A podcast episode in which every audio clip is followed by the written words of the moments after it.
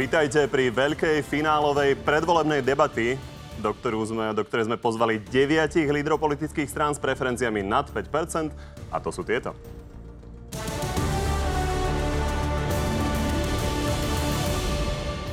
Sme rodina je konzervatívno-populistické hnutie postavené najmä na svojom predsedovi Borisovi Kolárovi, ktorý čeli antikampani od svojich ex-mileniek. Hlavným heslom hnutia je, že sú normálni. U nás majú istotu, že sme schopní si presadiť tvrdo cez našich koaličných partnerov všetko to, čo si zaumienime. KDH už dvakrát po sebe skončilo pred bránami parlamentu so ziskom tesne pod 5%. Tvrdia o sebe, že sú jasnou voľbou pre konzervatívnych kresťansko-demokratických voličov. Svoje priority vidia v zdravotníctve a v školstve. No ja si myslím, že sa nám podarilo skonsolidovať KDH. Sloboda a solidarita, hovoria si liberáli, no dlhodobo s nimi kandidujú aj predstavitelia OKS a na 150 majú bývalého predsedu KDH. Prioritou Sasky je ekonomický rast. My sme ako jediná strana naozaj spôsobili viesť krajinu. Republiku založili odídenci od Kotlebovcov, hlásia sa k národným a kresťanským hodnotám a po odchode z LSNS sa snažia prezentovať ako slušní vlastenci. Ale pevne verím, že vznikne situácia, že bez republiky sa nebude dať zostaviť normálna vlastenecká vláda. SNS stavila na spájanie, konkrétne s tromi krajne pravicovými stranami a na kandidátke majú aj niekoľko hviezd dezinfoscény. Spoločne chcú chrániť Slovensko. My máme jasnú víziu, a chceme stabilnú vládu. Verím, že budeme jej súčasťou. Jediná koalícia v predčasných voľbách je Olano a priatelia za ľudí a Kresťanská únia. Hnutie, ktoré bolo v tomto volebnom období najsilnejším politickým aktérom, stavia kampaň na boji proti mafii. Chceme garantovať, že nech bude akákoľvek vláda, tak nedovolíme kradnúť. Prvýkrát je vo volebnej súťaži strana Petra Pellegriniho Hlas, ktorú založil spolu s ďalšími odídencami zo Smeru. Sfúzovali aj s dobrou voľbou. Presadzujú silný štát a v záverečnej fáze kampane stočili na tému migrantov. Chceme si zachovať ten pokoj, kľud, rozvahu a ja si myslím, že možno môže nakoniec tak byť, že kde sa dvaja bijú, tak tretí môže dosiahnuť veľmi dobrý výsledok. Progresívne Slovensko si dalo do volieb tri priority na štartovanie ekonomiky, dať do poriadku zdravotníctvo a zmeniť celkovú spoločenskú atmosféru. Ústredným motom kampane je budúcnosť. Budúcnosť je úplne kľúčové slovo našej kampane a, a bude až do konca. Lebo podľa nás o tom tie voľby budú. Smer je už niekoľko mesiacov na čele rebríčka preferencií, nazývajú sa slovenskou sociálnou demokraciou a sľubujú opakovane ako aj v minulosti stabilitu či sociálne istoty budete môcť rozhodnúť, e, či chcete pokračovanie tohto marazmu, alebo či sa chcete vrátiť do bezpečných a stabilných vôd.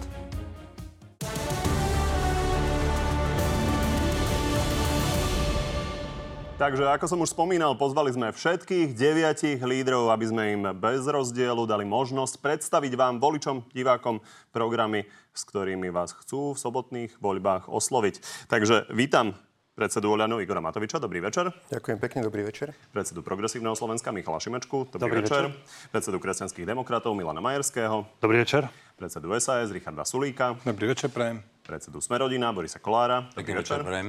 Predsedu SNS Andreja Do... Danka. Dobrý večer. Dobrý večer.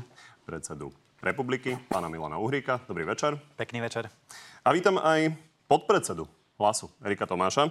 A, večer prajem. Pán Tomáš, takisto dobrý večer, ale jedna otázka, ktorú nebudeme počítať do toho celkového času. Len sa chcem opýtať, či vám nepríde z strany hlasu neúctivé aj voči ostatným lídrom, ale napokon aj voči divákom, že vlastne do poslednej chvíle ste rozmýšľali nad tým, či pán Pellegrini príde a potom pošle náhradníka.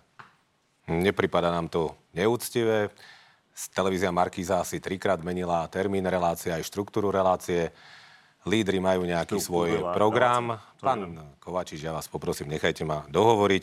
Čiže prišiel som tu ja, akceptovali ste to, e, tú, tú našu ponuku, čakali sme na to celý deň, takže som tu ja. A vlastne sme sa aj vybrali, e, vybrali sme, respektíve rozhodli sme sa tak aj preto, e, pretože keby neprišiel nikto ani zo strany Hlas sociálna demokracia, ani zo Smeru, E, Slovenská sociálna demokracia, tak by tu ľavicový volič nemal svojho zástupcu, takže som tu ja. Prosím vás, akceptujte Dobre. toto pozvanie. Ja tu chodím k vám pravidelne a už to sa bez pochyby do zdržiavať. štandardného na telo. Toto je veľká predvolebná diskusia. Vidíme tu naozaj množstvo lídrov. Za televíziu Markiza dodám, že na to, čo je slušné a čo je neslušné, na to si samozrejme urobí divák každý názor sám, ale keď sme krátko pred vysielaním toto rozhodnutie hlasu sa dozvedeli, tak sme ho museli dať definitívne a zanalizovať našim právnikom a tí vo svojej analýze dospeli k tomu, že zákon a projekt schválený Radou pre mediálne služby nám v tomto predvolebnom čase nedovoluje odmetnúť účasť zástupcu danej strany bez ohľadu na to, že pozvanie dostal predseda strany. No a napokon ešte doplním, že máme tu jedno miesto pre Roberta Fica, ale ako vidíte neprišiel a namiesto toho poslal stanovisko, v ktorom smer kritizuje prácu našich redaktorov, s ktorým ako subjektívnym názorom absolútne nesúhlasím a preto ho tu nebudeme čítať. Treba povedať, že je to staré stanovisko, ktoré ste do veľkej miery aj tak už si prečítať mohli. Dobre pani, takže pravidla sú jasné a ako v predošlých debatách. Len jednu vec, ak hovoríte o tej slušnosti a neslušnosti, tak rád by som povedal, že nie je vôbec pravdou, že strana hlas tesne pred reláciou ponúkla pod predsedu strany. Niekoľko hodín a 50 hodín ste to analyzovali. včera bola, Pán Tomáš, včera bola o tom to diskusia, pán Kovačič, tak buďte prosím vás Dobre. korektní. Strana Faktom hlas, je- celý deň ste to analyzovali, či môže alebo nemôže podpredseda strany prísť. Ja Dobre. som tu a dúfam, Nebudeme zdržovať túto pánov týmito Tak len, eh, organizačnými vecami. Faktom je, že pár hodín pred reláciou ste sa rozhodli pre vás konkrétne ako náhradníka. Dobre páni, a ako som avizoval teda 9 minút čistého času na odpovede na otázky, ktoré budem klásť a nebudem ich klásť len ja, ale budú ich klásť aj bývalí najvyšší ústavní činitelia, takže každý dostanete nejakú svoju. Na záver máte minútu na to, aby ste nejakým spôsobom teda oslovili voličov čisto vašimi slovami, úplne neprerušovane. Takže vylosujete si tie otázky. Sem položím teda jednu, ktorú Robert Fico nezodpovie. Pán Tomáš, pokojne si vyberte, ktorú chcete. Pán Uhrik.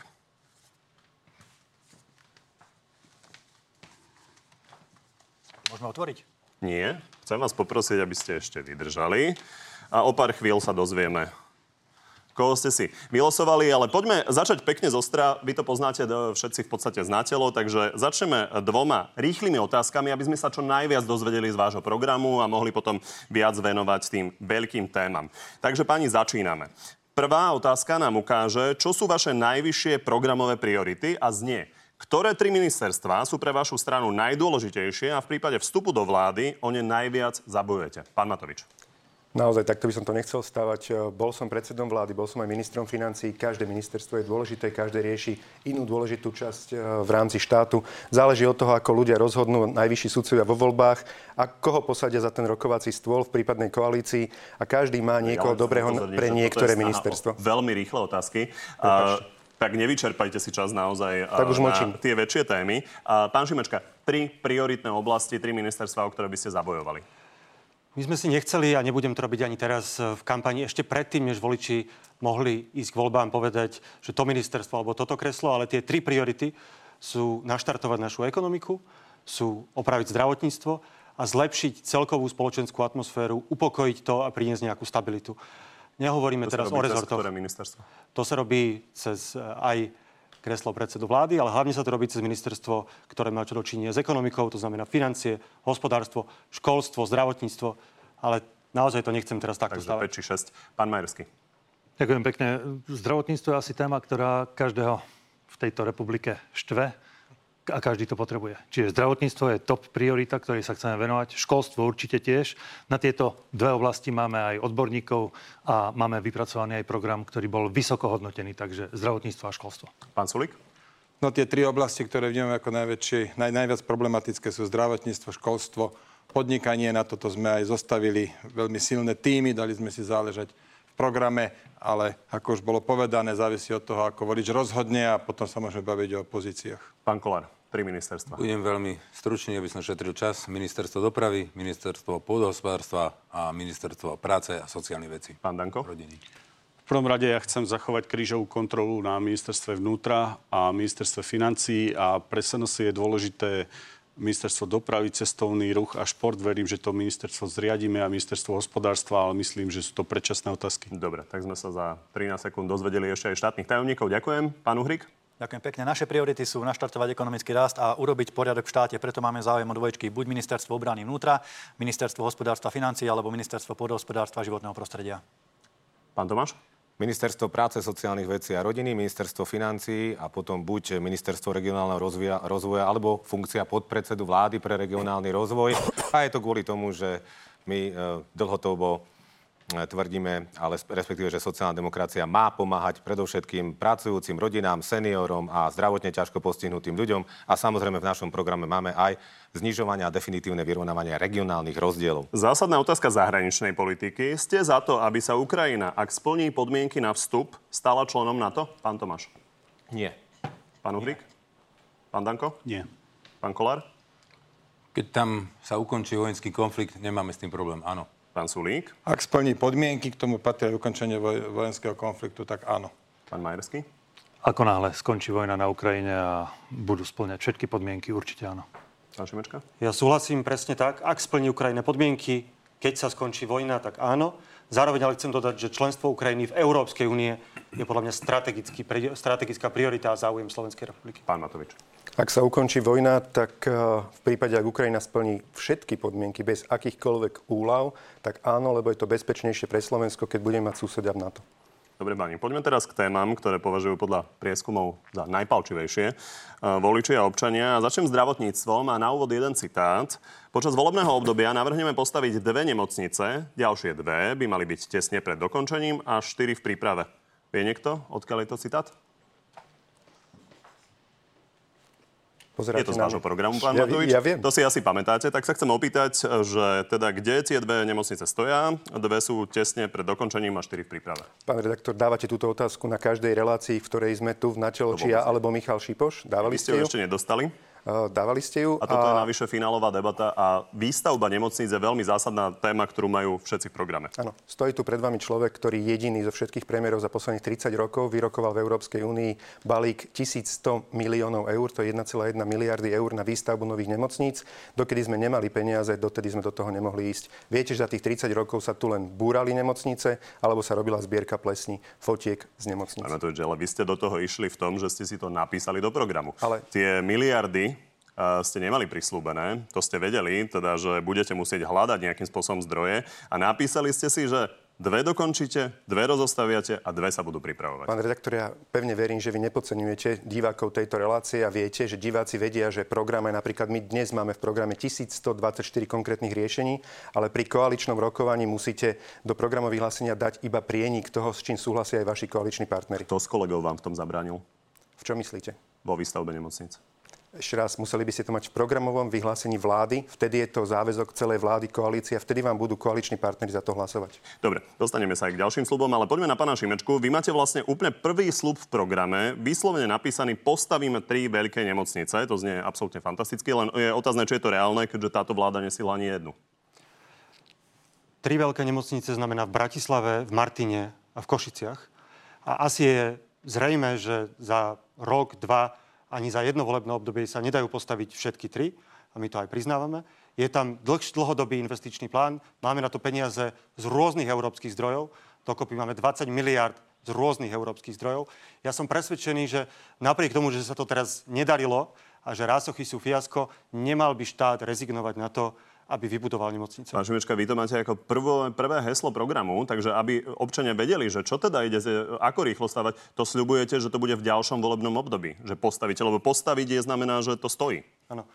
Aj z tej skúsenosti, ktorá je nielen slovenská, ale aj zahraničná, do 4 rokov sa náročne stavia dokopy celá stavba. Určite, určite je to záväzok, ktorý presahuje jedno volebné obdobie, ale ten záväzok je jasný, vyplýva z nášho programu. Podľa mňa sa to dá totiž urobiť. Ten Čiže problém, je možné, ktorý bol že pri ani jedna nebude stať? No, myslím, že minimálne tá v Martine bude hrubá stavba, ak sa nemýlim, do, do dvoch rokov, ale myslím si, že aj v Bratislave nie rásochy na, inej, na inom mieste, ale že štát by sa do toho mal pustiť a mal by to robiť s ľuďmi, ktorí už majú tú skúsenosť, ktorí sú profesionáli a ktorí to vedia dotiahnuť do konca. Pán Tomáš, viete, čo máte spoločné s progresívnym Slovenskom? V zdravotníckom programe? Že tam máte tie isté tri nemocnice. Takže chcete povedať, že je to možné? Nie je to možné? Máte ich tam napísané tie isté? Tak asi to má logiku, keď e, štát potrebuje e, nemocnicu na Rásochách, v Martine a v Banskej Bystrici, tak to máme napísané. Len chcem povedať, že pán Matovič sa chváli tým, že vybavil 1,2 miliardy, asi teda myslí plán obnovy. Plán obnovy spadol do vienka tejto bývalej už odvolanej vláde a treba povedať, že 1,2 miliardy vyčlenila na výstavbu a obnovu nemocníc a ja teda som bol veľmi aj kritický viackrát k nášmu obdobiu, že naozaj veľa vecí v zdravotníctve nefungovalo, ale títo páni neustále kritizovali, keď boli v opozícii, všetko, čo sa týka zdravotníctva a potom, keď mali vyčerpať tie neopakovateľné peniaze, ktoré z plánu obnovy prišli, tak nedokázali urobiť nič. No, dobre, takže je možné, že tie nemocnice nebudú... No už nebudú, už nebudú. A ja, som, ja, som, ja strašne dúfam, že aspoň tie peniaze sa podarí presunúť na rekonštrukciu tých regionálnych nemocníc. Dobre, ja, ja len chcem pripomenúť, že tam máte boli. explicitne napísané postavíme, takže bolo tak by možno dobré musieť... voličom hovoriť, že postavíme, ale v ďalšom volebnom no, ale veď nie, tak poviem, že potom sa budeme musieť uchádzať, postaviť tieto peniaze a uchádzať sa o peniaze vlastne zo štátneho rozpočtu, aby sme teda tie nemocnice postavili zo štátneho rozpočtu, keďže títo páni premrhali takúto historickú šancu. Dobre, ďakujem. Uh, pán Danko, vás to zdravotníctvo nejak príliš nezaujalo. Ja som sa pozeral na ten váš program, uh, ktorý je naozaj veľmi krátky, tak uh, v podstate tam nemáte nič, ale teda pamätám si z posledného nátelo, pri v ktorom ste boli,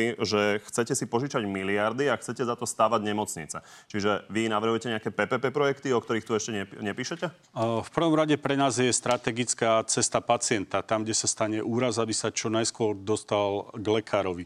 V druhom rade ja som proti tomu, aby tu bola väčšiná vojna so súkromníkmi. Dnes, keď Penta dokázala postaviť nemocnicu, je treba s nimi rokovať a možno aj kúpiť tú nemocnicu aj s projektom, keď to oni dokázali tak taká nemocnica by mala byť v každom krajskom meste. Problém je, že Vúcky poprenajímali nemocnice a my nemáme konečnú sieť.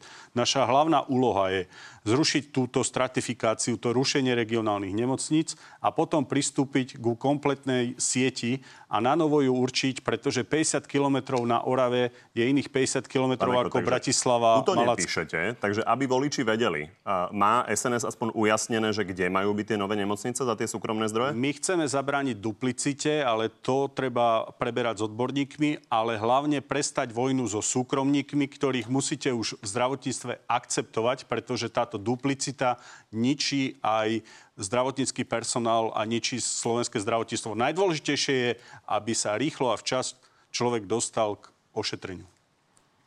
Pán Kolár, vy opäť e, nezaoberáte sa príliš zdravotníctvom, ale pamätám si, že ste vyslovili práve takýto názor, ako má pán Danko, že by ste kúpili nemocnicu v Bratislave od Penty, nemocnicu Bory. Páči sa vám aj nemocnica Penty vo Svidníku, takže vy by ste len nakupovali?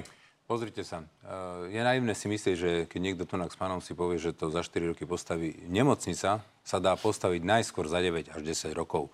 Holandiania to dokážu za nejakých 9 rokov a je to svetový unikát. Penta to nedostal, nedokázala postaviť za 8 rokov. To znamená, že myslieť si, že takáto nemocnica to bude stať v tomto volebnom období, nie. To nebude ani v tom ďalšom. Ale súhlasím a nenapadám kolegom, ktorí hovoria, že to treba začať. Ten proces sa musí začať a tá výstavba, tá, len tá príprava v tej e, nemocnice trvá roky, než sa začne vôbec stavať. A keď to bude robiť štát, tak bude musieť ešte obstarávať, bude musieť ešte e, prejsť cez kopec komplikácií. Súkromný sektor nemusí robiť verejné obstarovanie aspoň. To znamená, Rozumiem, že... To znamená, že by ste tieto nemocnice, ja by som, to bolo ja by som urobil najrychlejšie riešenie. Rásochy nebudú nikdy stáť. My sme ich nedokázali ani, ani zbúrať. To znamená, že ja by som kúpil hotovú nemocnicu, ktorá stojí. A potom urobil naozaj copy-paste hotovú, e, zaškatulkovanú, zamašličkovanú nemocnicu, taká ako je v Michalovciach. A to by som e, postavil po e, ostatných okresných mestách. Toto je riešenie najrýchlejšie. E, pán Uhrik, vy slúbujete ľuďom nerušenie nemocníc a naopak vytvorenie jednej štátnej zdravotnej poisťovne. E, to chcete ako dosiahnuť presne? E, vyplatili by ste vlastníkov dôvery a Uniónu? Pán moderátor, tieto rečičky, čo tu zaznievali, že postavíme dve, tri nemocnice do konca volebného obdobia, to mi pripomínate sluby diálnica do Košíc, ktoré tu zaznievali pred niekoľkými rokmi.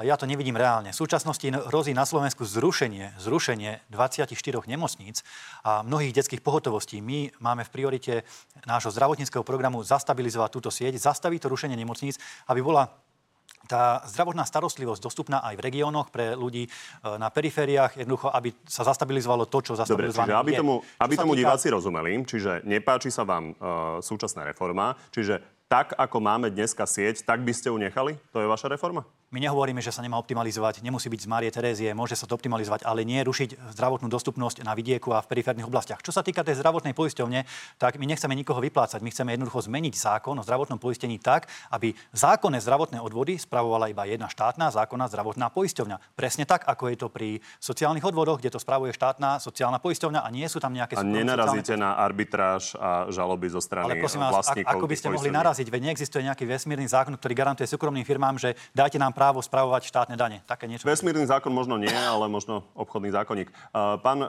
Sulík, uh, vyjadrite sa prosím aj k tomuto pohľadu. Či si viete predstaviť, no, že by sa ústava, vytvorila ktorá... jedna štátna Existuje, úst, existuje ústava, ktorá hovorí, že keď chcete niečo súkromné, keď to má štát prevziať, povedzme vy vlastne, tak musí zaplatiť náhradu a bolo by to strašne drahé. Ja by som teda s týmto bol opatrný. Celý no čas, čo doplním, sa tu... že teda vy hovoríte, že e, štát nie je schopný stavať nemocnice, tak možno o tom sa nebavme. Bavme sa teda o tom, čo mnohých e, voličov možno prekvapí a môžu sa toho báť. Píšete v programe, umožníme za poplatok poskytovať výkony špecialistov aj bez výmeného listka na základe zverejneného ceníka a tak ďalej. Už teraz máme problém so špecialistami. Prečo toto nedopadne tak, že vlastne už ten, kto nezaplatí, tak sa nedostane vôbec nikam? Lebo okrem iného navrhujeme aj tých špecialistov odbremeniť. Napríklad, keď niekto 20 rokov berie jeden a ten istý liek a má ho na, na, na vysoký krvný tlak a má ho dvakrát do roka predpísaný, tomu vie spraviť aj všeobecný lekár. Nemusíme zaťažovať špecialistu. Vo všeobecnosti... To by nám stačilo na to, aby sme si mohli platiť a ešte mali termíny aj pre tých, čo neplatí. Dovolte mi prosím vás pekne povedať vo všeobecnosti, že všetko, čo tu odznelo zdravotníctvu, to bolo, že sme sa bavili o tom, že štát je investor, či už ide stavať nemocnicu alebo prevziať e, zdravotné poisťovne, stále je to, že štát investor. Ale štát je aj ten, ktorý stanovuje pravidlá a štát je aj regulátor, ktorý kontroluje ich dodržiavanie. A tam sa dá veľmi veľa spraviť. My sme predstavili 100 konkrétnych opatrení na 100 prvých dní, ktoré by sa začali i hneď realizovať a už toto zlepší situáciu v zdravotníctve. Napríklad sa dajú Ale tieto poplatky teda nie sú medzi prvými.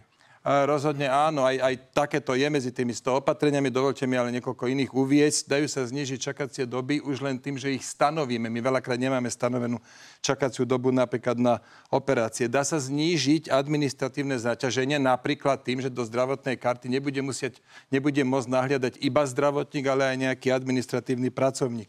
Môžeme niektoré veci, čo robia lekári, napríklad očkovanie, presunúť na lekárne. Môžeme určite lepšie informovať pacienta, alebo môžeme lieky, na ktoré, ktoré sú voľno predajné, sa nemusia predávať iba v lekárniach. Takýchto opatrení máme veľké množstvo pripravených. Nestojí to peniaze, dá sa to i hneď realizovať a s tým treba začať. A to, v podstate zbierať to nízko vysiace ovocie. A Dobre. o tom, či nejaká nemocnica bude, nebude, áno, v poriadku, aj my si myslíme, že minimálne tá v Martine bolo by dobre ju postaviť, ale ako ste počuli, je čistá ilúzia postaviť za tých 7-8 rokov, nepostavíte nič, čo sa volá nemocnica. Pán Majerský, vy k nemocniciam nemáte žiadne termíny, čiže asi považujete e, kolegovské za nejakým spôsobom nerealizovateľné, ale máte pomerne pravicový program, s tými výrokmi Richarda Sulíka napríklad o poplatkoch súhlasíte, aby mali možnosť ľudia si zaplatiť a dostať sa možno skôr alebo na čas k, k lekárovi? K nemocnicám nemáme preto žiadne termíny, lebo každý, kto už niečo staval, vie, že nie je jednoduché postaviť čokoľvek v takom veľkom rozsahu. E, čo sa týka e, tých jednotlivých poplatkov, e, áno, transparentné čakacie doby napríklad, po, poriadok v poplatkoch, poplatky zjednotiť a zjednodušiť. Poplatok napríklad objednávate sa ku kaderníčke. Ku kaderníčke sa objednávate, ale neplatíte poplatok. Ku niektorým zdravotníkom alebo niektorých zdravotných zariadení platíte poplatok aj za objednanie.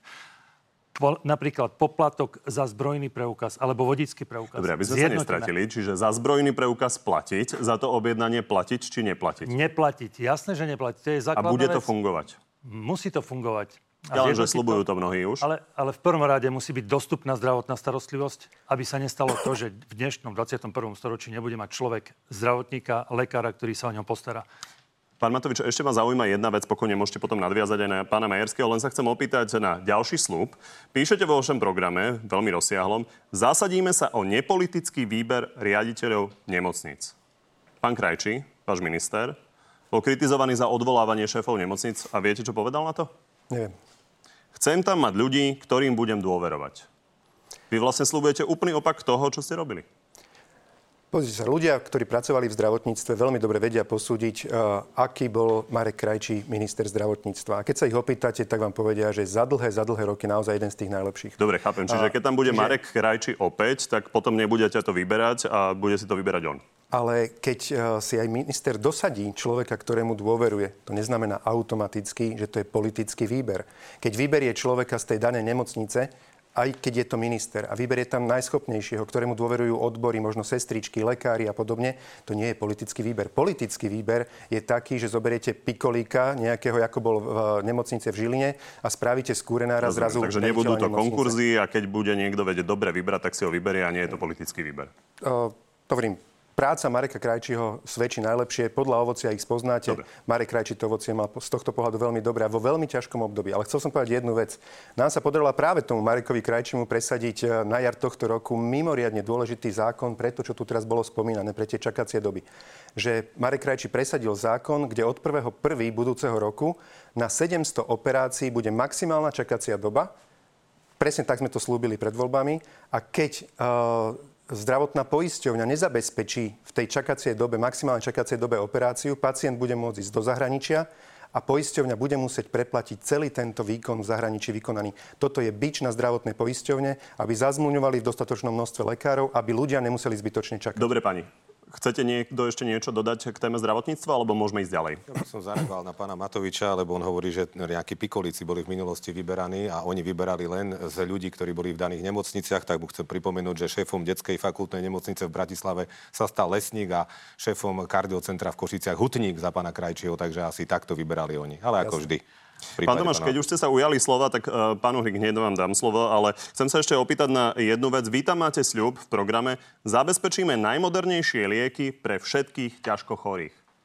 Vy dobre viete, že to je nereálny slúb, lebo niektoré lieky stoja 100 tisíce, dokonca niektoré milióny. Prečo to tam píšete, keď, píšete, keď viete, že je to nereálne? Ste nejaký vysadený, pán Kovačič. V prvom rade si myslím, že treba najprv zabezpečiť tie základné lieky, pretože počas týchto vlád chýbajú základné lieky, čo už vedia teda ľudia a to zabezpečíme. Na, na koho som vysadený? Aby základné lieky, lebo vopred hovoríte nereálne. Tak keď, ja čítam tak keď, z vášho programu, ja keď, citujem z vášho programu. Keď tvrdíme, zabezpečíme najmodernejšie pre všetkých ťažko chorých. Tak to je náš sľub, tak prečo hovoríte, že je to nereálne? Jednoducho chceme zabezpečiť najmodernejšie lieky pre ťažko chore. Áno, tak máme to sľub, tak štáty nemajú potom nech si to konfrontuje samozrejme volič, keď by sme boli vo vláde a mali ministerstvo zdravotníctva. Ale prvou, prvým problémom Slovenska v súčasnosti, a ľudia to dobre vedia, že chýbajú základné lieky, tak do takejto situácie e, e, dospela naša krajina v zdravotníctve. Dobre, treba povedať, že naozaj tie najdrahšie lieky nie sú schopné financovať ani tie najlepšie zdravotníctva na svete. Je to samozrejme skvelý cieľ. Všetci by sme boli Ďakujeme. radi, keby sa všetkým dalo pomôcť. Pán Uhrik, nech sa páči páči. Ďakujem pekne, len krátka reakcia na pána Sulika, pretože ja nesúhlasím s tým, že keď sa bude meniť systém zdravotného poistenia, že musíte vyplatiť nejaké zdravotné poistenie. Vy jednoducho zmeníte zákon, že štátne dane, de facto odvody, bude ponovom spravovať jedna štátna zákonná poisťovňa. To by pán Sulik vedel, keby mu program nepísal samozrejme hashtag Spenty. Písal vám program pán Haščák Spenty? Jasne, že nie. Program písali naši, náš zdravotnícky tým 9 členný. Dali sme si veľmi záležať, ale nebudem ďalej si myňať na toto čas. Dobre, pani, tak poďme teraz odpovedať prvú sériu otázok od bývalých najvyšších ústavných činiteľov a osobností. Pani Tomáš, Danko, Uhrík a Kolár, otvorte si prosím tie obálky a ukážte nám, aké tam máte mená na kameru, tak aby to diváci videli. Trošku. Rudolf Šuster. Rudolf Šuster. Teraz to príde. Migáš. Migáš. Andrej Kiska. Zaujímo to vyšlo. Nie, otázka, to len meno. Pán eh, Kolár si vybral pána Mareka Ševčeka, čo je eh, šéf... Kto? Neviete, kto to je? Nie. Nie. To je šéf najstaršej a najväčšej slovenskej uh, univerzity, Univerzity Komenského. Wow. Takže začneme... Ústavný činiteľ ste hovorili. A osobnosti. Ústavný činiteľ ste hovorili. A osobnosti. Aha, a osobnosti. Dobre. Takže začneme pánom Tomášom. Má teda bývalého prezidenta Rudolfa Šustera. Poďme sa na to pozrieť. Čo by ste urobili, keby ste sa dostali do vlády, aby sa medziludské vzťahy na Slovensku zmenili, pretože na takej nízkej úrovni nikdy neboli? Pán Tomáš. Ja hlavne som rád, že veľmi po dlhom čase vidím teda Rudolfa Šustera stále dobre vyzerá, chvala Bohu. A teraz odpoveď na jeho otázku. Ja si myslím, že Peter Pellegrini, keď bol predsedom vlády, tak je ten typ zmierovateľa. On robí slušnú politiku, nevulgárnu politiku a keby bol predsedom vlády, tak by sa upokojila aj spoločnosť a pre upokojenie spoločnosti bolo najlepšie, musím to tu povedať, keby Igor Matovič a Veronika Remišová, ich koalícia nedosiahli 7%. Slovensko by si určite vydýchlo minimálne v tom, že by sa zlepšila politická kultúra. Nech sa páči, otázka pre pána Uhrika.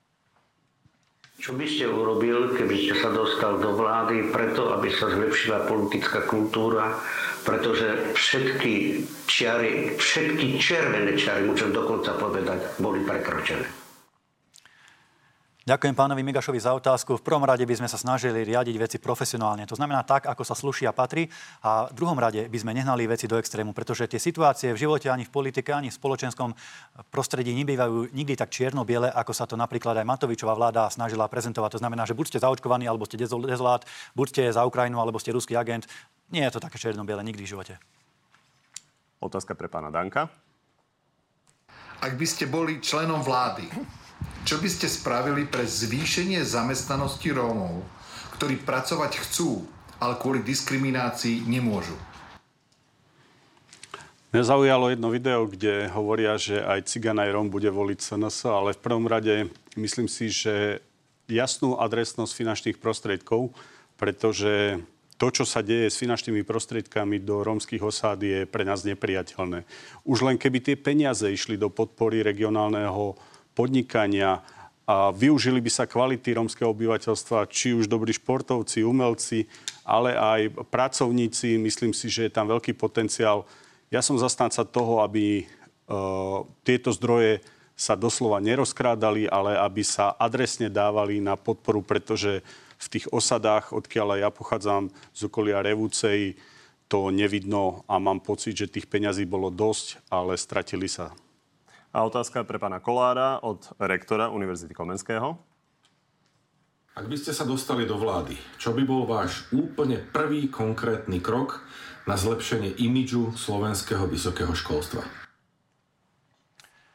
No, ďakujem za túto otázku. Je to uh, veľmi náročná otázka preto, lebo uh, myslím si, že to celé školstvo treba reformovať. My máme veľmi veľa absolventov masmediálnych komunikácií, sociálnych pracovníkov, ale nemáme odborníkov, ktorých naozaj potrebujeme v, vo výrobe a v priemyselnej sfére. Čiže asi úplne prvé by bolo fajn, keby sme začali eh, reformovať školstvo, aby sme eh, pripravovali pre Slovensko takých študentov, ktorí budú upotrebiteľní na trhu práce a nemali sme pretlak masmediálnych alebo sociálnych pracovníkov. A to by pomohlo imidžu. To je o, mi, o imidžu, samozrejme. Lebo teraz, e, pokiaľ by sme mali dobré e, školstvo, vysoké školstvo, že by sme mali, mohli najať odborníkov, že by sme mohli z praxe e, zobrať profesorov, ktorí môžu priniesť odbornosť priamo z priemyslu, tak by sme aj tie vysoké školy dostali na vyššie priečky úrovne. Takže samozrejme určite by to zvýšilo úroveň našeho Dobre, pani. Ďakujem za tieto odpovede. Ďalšie budeme počuť o chvíľu. Ideme do krátkej pauzy.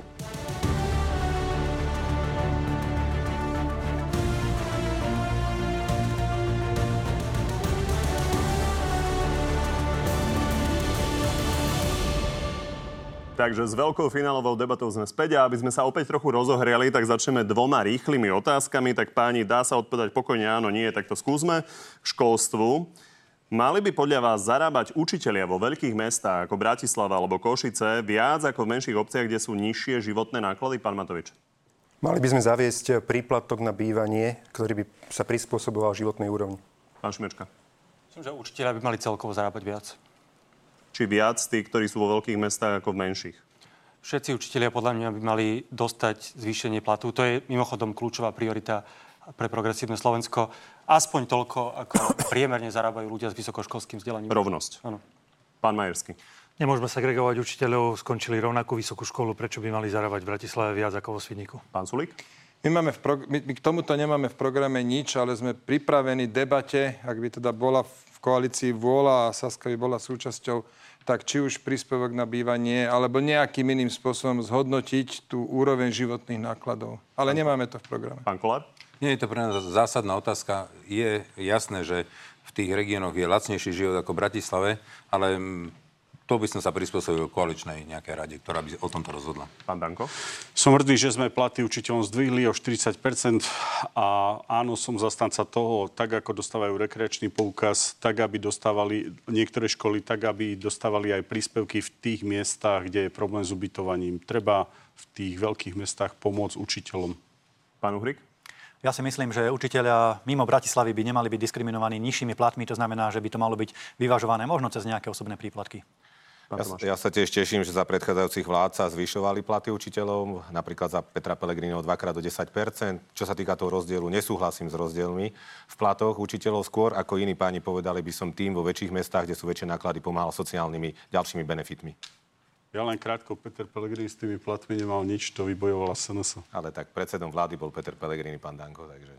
Určite to vybojovala Slovenská národná strana Peter Pellegrini. Ani nešiel okolo platov, keď bol minister školstva. Prosím vás. Pán Danko, Peter Pellegrini bol predseda vlády a má s tým všetko Nemal ako... s tým nič. tak ako poviete. Dobre, pani. Uh, veľkou témou konfliktov, nielen týchto, ale aj v kampani sú práva sexuálnych menšín a nebudeme sa o tom baviť všeobecne, aby sa nestratili ľudia v tých vašich odpovediach. Uh, mám jednu jasnú otázku. Majú mať dvaja homosexuáli právo dohodnúť sa, že po sebe navzájom zdedia byt? Pán Tomáš. Tak aby bolo jasné, sme proti registrovaným partnerstvám, ale čo sa týka úprav nejakého Toto dedického konkrétne. konania alebo nahľadania do kard a tak ďalej, to sú tie už známe témy. Tam si vieme predstaviť rôzne e, legislatívne úpravy, ako uľahčiť týmto ľuďom život, ale žiadne registrované partnerstvo. Pán toto je veľmi jednoduché. Či majú právo mať dvaja homosexuále si dohodnúť na tom, že po sebe zdedia byt? Treba upraviť e, formy dedenia. Som povedal, v zákone nejde iba o byt, čiže to Čiže musíte áno. sa uspokojiť s touto odpovedou. Pán Uhrik. Podľa mňa nie, podľa mňa súčasná právna úprava je dostačujúca. Pán Danko? Dnes musí adoptovať deti, ale niektoré opatrenia im treba zaviesť. Pán Kolár? Áno, mali by mať. Pán Sulik? Jednoznačne áno. Pán Majerský? To právo majú už teraz. Stačí zajsť za notárom a môžu si to vybaviť e, jedno, jednoduchou notárskou zapisnicou. Dedičské konanie je trošku dôležitejšie. Majú možnosť zajsť Dobre, za stačí notárom. takto, rozumiem. Uh, Pán Šimečka? Jednoznačne áno. A ako viete, my sme aj za životné partnerstva. A čo hovoríte na to, že pán Majerský hovorí, že tak, ako to je, tak to stačí? Nestačí to. Tu máme dnes na Slovensku tisíce, desať tisíce ľudí, ktorí, viete, majú rovnaké povinnosti ako všetci ostatní, rovnako musia platiť dane, ale nemajú rovnaké práva. A myslím, že je našou morálnou povinnosťou im pomôcť, aby mali rovnaké práva ako my. Nikomu to neublíži, heterosexuálnym párom to neublíži, akurát to zlepší kvalitu života našich spoluobčanov. Nevidím dôvod, prečo to neurobiť. Pán Matovič? Predtým, ako odpoviem na otázku, odpoviem na súvisiacu otázku. E, My sme striktne proti tomu, čo navrhuje progresívne Slovensko. To znamená zaviesť e, bezplatné prezervatívy, antikoncepciu pre deti od 16 rokov a takisto zaviesť e, potraty pre dievčatá bez ohľadu na vek, pre, utajené pred rodičmi, bez akejkoľvek čakacej doby, to znamená na počkanie. Považujeme to za obludnosti, ktoré jednoducho nepatria na a, kresťanské Slovensko.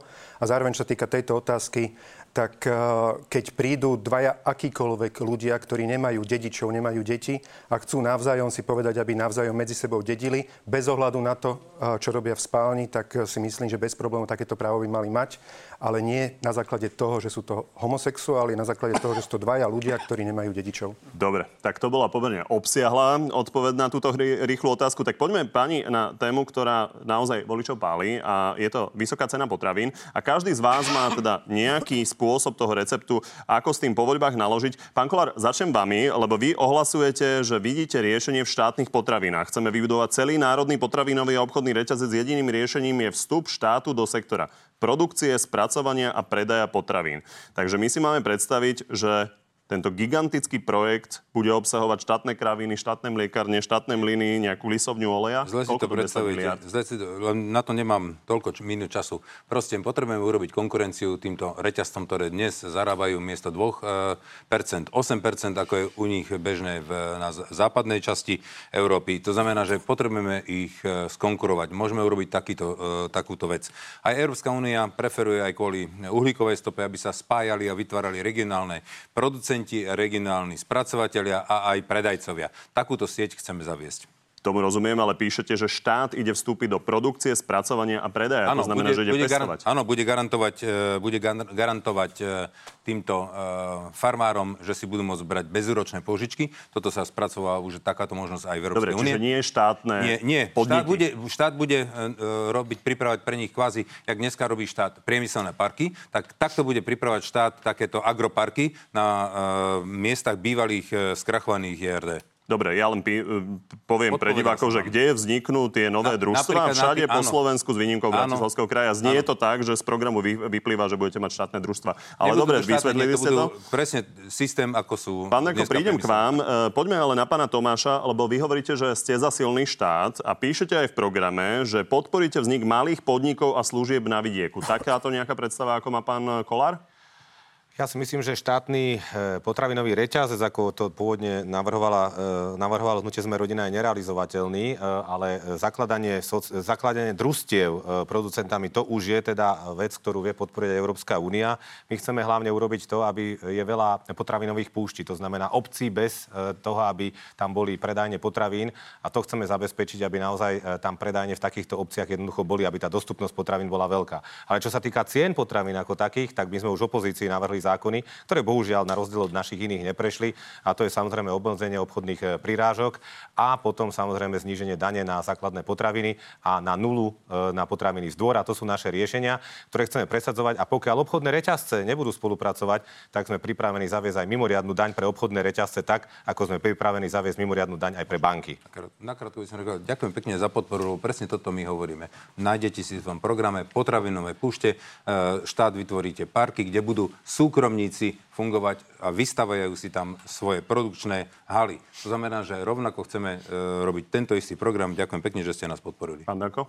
Tak už sme tu mali jednu rozprávku o štátnych bytoch a viete, ako to dopadlo. Áno, Ale v každom prípade e, pre nás je dôležité sa vrátiť tomu, čo sme s obchodnými reťazcami komunikovali my. Prvom rade sme chceli rovnakú kvalitu potravín, na západe aj tu. Po druhé sme stanovili kalkulačné vzorce. Tesco, Bila, Kaufland boli ochotní rokovať, len dnes nemajú vládu. Chceli sme stanoviť primeranú mieru zisku. Poďalšie súhlasím s tým, čo hovorí hlas.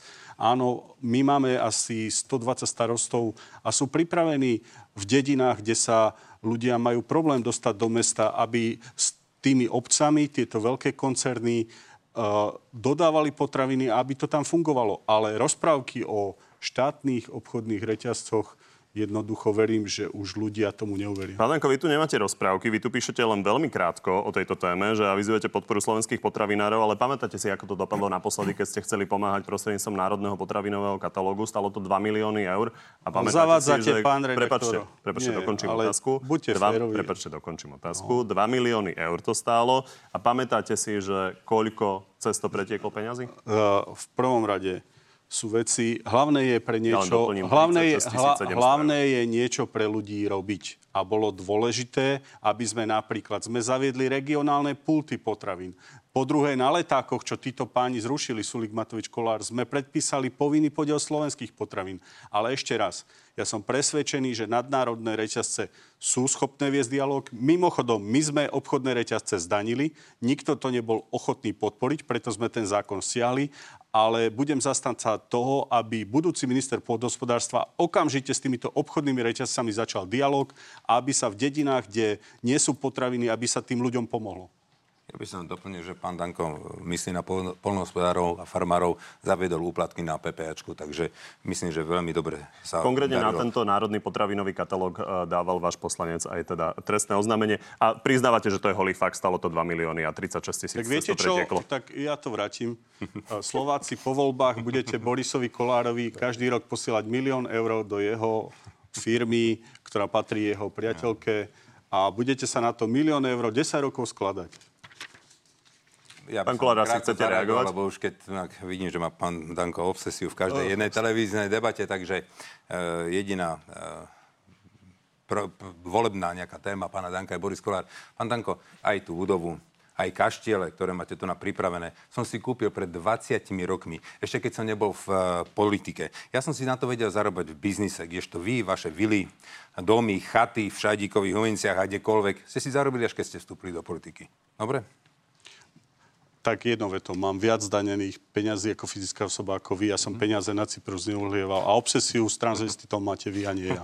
Dobre, páni. A, tak sa vráťme k potravinám. Pán Majerský, vy máte v programe, že chcete obchod v každej obci a na druhej strane zatiaľ, čo iní chcú pomerne veľkú reguláciu, vy v podstate píšete len, že podporujete konkurenciu na trhu, čiže tým sa to vyrieši?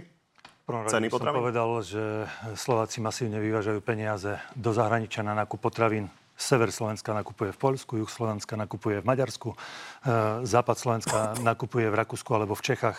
Toto musíme zastaviť.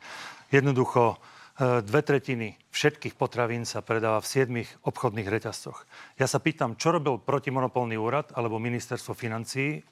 Kontrolné mechanizmy podľa mňa úplne zlyhali, lebo vysoké marže jednoducho dvihli ceny potravín do takej miery, že ľudia si povedali, tak ja idem radšej kúpiť vedľa do okolitých krajín. A toto sa stáva. Čo sa týka, čo sa týka predaja z dvora, toto, toto máme na mysli. Dokonca my predaj z dvora by sme chceli zdaniť nulovou sádzbou DPH, aby človek, ktorý pracuje, gazduje, aby si mohol vyprodukovať či už mlieko, ovocie, zeleninu a predávať Dobre, to. Aby Funguje sme pochopili tú veľkú tému, predaj z dvora je určite zaujímavý z hľadiska lokálnych potravín, ale tá, tá veľká téma, vy hovoríte, že dovedete viac reťazcov, alebo čo bude tá konkurenčná výhoda? No jeden reťazec už je na ceste, Polska, Polsk, polský reťazec prichádza postupne na Slovensko. Konkurencia je cesta. Ale nemôže sa stať, že Slovak nakúpi lacnejšie vedľa v Rakúsku, ako tu doma na Slovensku. Kde sme došli? Pán Matovič to ide vyriešiť. Má to v programe, ale pán Šimečka chcel najprv a ja by som, reagovať. Ak môžem do tejto debaty vstúpil, lebo podľa mňa tu sa deje aj dosť zavádzania a slubov, ktoré sa nedajú splniť v tejto kampani. Že keď vidím, že politici slubujú, že budú lacnejšie potraviny po voľbách, lebo to oni nejako zariadia, tu by som naozaj chcel apelovať na to, že povedzme si pravdu, celosvetovo ceny potravín rastú, aj v závislosti na inflácii, aj v závislosti na ruskej agresii na Ukrajine a žiadna vláda nemá v rukách taký nástroj, aby behom niekoľkých mesiacov stlačila ceny potravín dole. Oni jednoducho nejaký čas budú vysoké a je dobre si to povedať. To, čo vláda má robiť, je nie hrať sa s cenami, lebo to nefunguje. Pozrime sa, čo sa deje v Maďarsku, kde zastropovali, zastropovali ceny a tým pádom majú najvyššiu infláciu vôbec v Európskej únii potravinovú? Vidím, že pánovi Majerskému ide čas, takže poprosím režiu, aby mu vrátili. Ale určite so mnou súhlasíte, nie? Takže toto môže započať. Vrátili tých...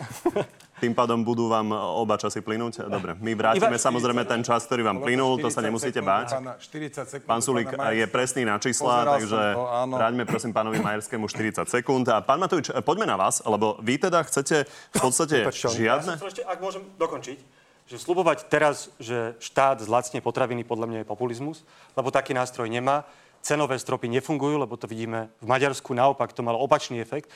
To, čo štát má robiť, je kompenzovať pre tých najslabších príspevkami adresnými, tak aby ich tie rasty ceny potravín nedoviedli, nedoviedli na ťažkú, ťaž, do ťažké situácie a zároveň má vytvárať podmienky na hospodársky rast, aby ľudia mali reálne vyššie príjmy a mohli si viac kúpiť. Jasné, že nikto nemá rád tie obchodné reťazce a samozrejme, že protimonopolný úrad musí zakročiť, ale myslieť si, že niekto príde s niečím, aby stlačil ceny potravín, je nereálne. Dobre, pán Matovič tvrdí, že on s tým prišiel a má teda veľmi konkrétny nápad, ktorý si dal do programu. Uh, voláte to potraviny za najnižšie ceny. Pán Matovič, vy tam píšete, že môžu reťazce predávať uh, potraviny vlastne aj u nás, ale musia to robiť za tú istú cenu, respektíve tú najnižšiu cenu, ako okolo. V Poľsku, Česku, Maďarsku a Rakúsku.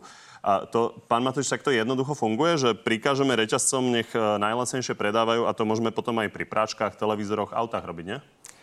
Nie. E, samozrejme, že ľudia, ktorí nevidia do hĺbky, e, tak možno si povedia, že to tak nemôže fungovať. Na mrzí, že aj teda predseda Progresívneho Slovenska nevie, ako funguje referencovanie cien pri liekoch na Slovensku napríklad. Čiže každý výrobca liekov, ak chce na Slovensku predávať lieky, môže ich predávať, ale maximálne za takú cenu, ako je priemer troch najlacnejších liekov v niektorej z európskych krajín. Čiže keď niekde predáva lacnejšie, nech sa páči, na Slovensku môže predávať za to. Tento istý systém referencovania cien chceme zaviesť pri potravinách a je to veľmi jednoduché. Nemôže jednoducho e, za hranicami, kúsok za hranicami e, predávať Lidl niečo lacnejšie, povedzme si v Polsku, za euro 90 a ten istý tovar od toho istého výrobcu na Slovensku za 3 eurá. My mu zákonom povieme, keď chceš na Slovensku Slovensku podnikať, nebudeš zo Slovákov alebo zo slovenských domácností robiť oslička otrasa. Keď to vieš v Polsku predávať kúsok za hranicami za euro 90, budeš to aj na Slovensku predávať. Maximálne za euro 90. Pán Matovič, že nie je škoda, že toto uh, ste neschválili pred rokom a mohli sme mať najlasnejšie potraviny v regióne? No, viete, tak Prečo že... to napadlo až teraz? No, lebo mi to napadlo až teraz. Viete, ľudia si z toho robia srandu, hovoria tomu atomovky, napríklad tých 200 eur mesačne na dieťa. Všetci sa mi smiali, potom robili problémy, uh, hádzali polená pod nohy a na konci som to presadil a dnes to rodiny majú. Takisto presadíme aj túto zmenu. Dám slovo pánovi Tomášovi, ale pán Sulík, e, skúste prosím e, e, vyjadriť svoj názor na tieto pohľady kolegov. No, toto s tým referencovaním cien funguje pri liekoch, len lieky sú extrémne regulovaný trh.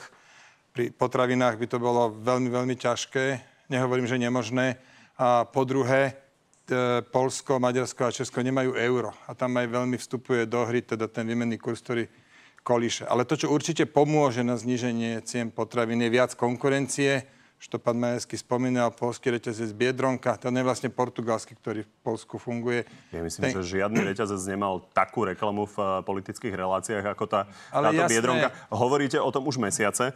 Uh, dobre, uh, tak ideme vieme ale... s tým niečo robiť, keď budeme vo vláde. Ešte jednu vec mi dovolte, prosím vás, povedať, a to je extrémne zjednodušenie predaja z dvora. Tam vieme spraviť veľmi veľa aj pre kultivovanie vidieku, aj pre naozaj po- pomoc uh, malorolníkom.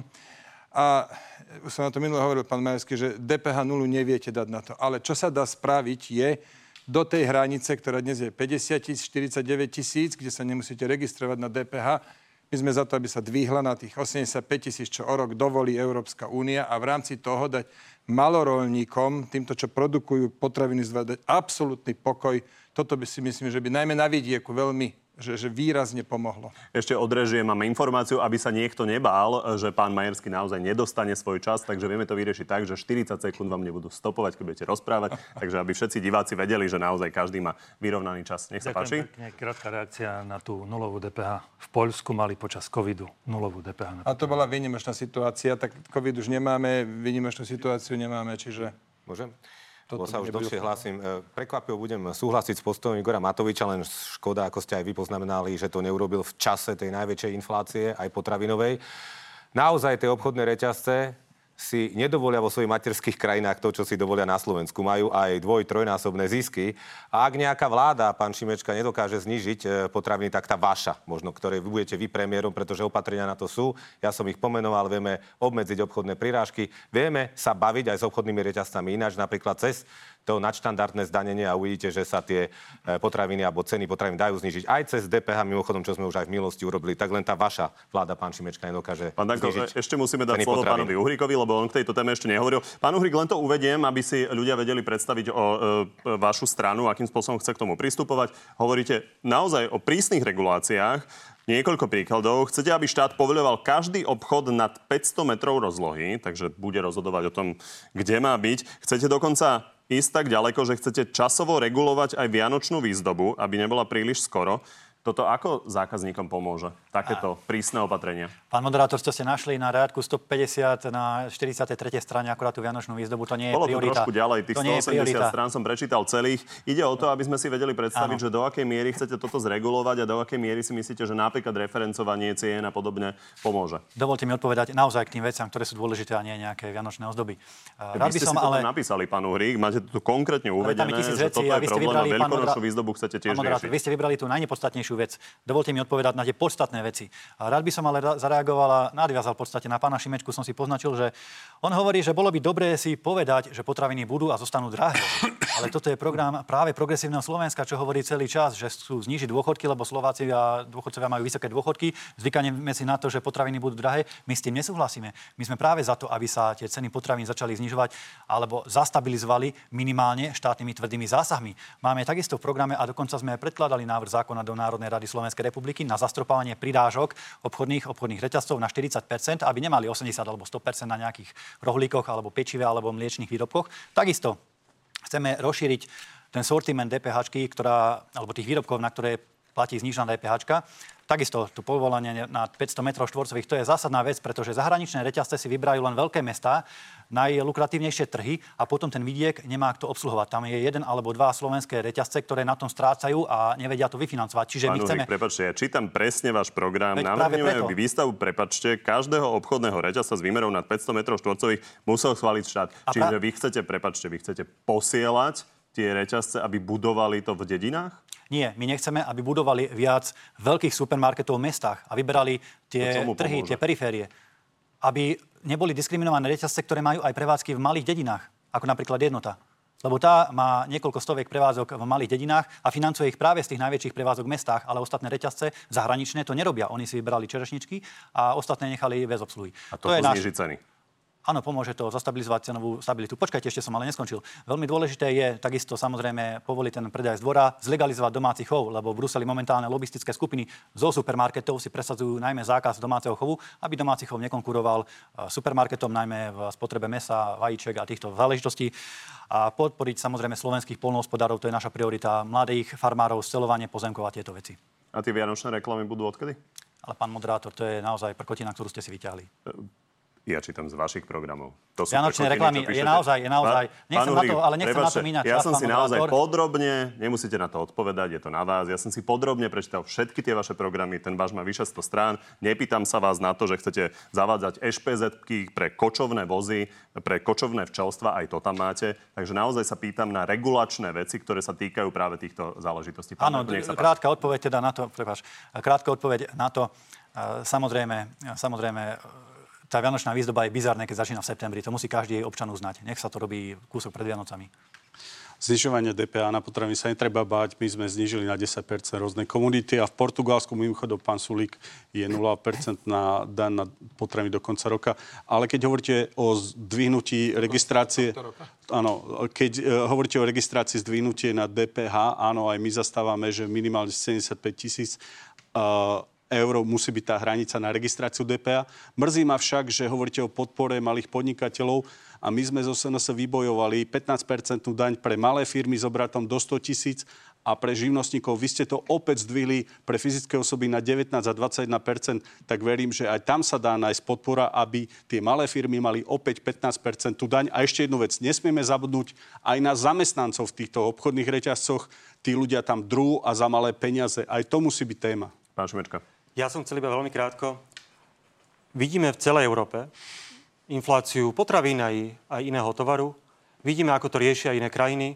Krajina, ktorá sa rozhodla ísť cestou cenových stropov, tak je v najhoršej situácii vôbec, a to je Maďarsko, ktoré má väčšiu infláciu potravín, ako má Slovensko.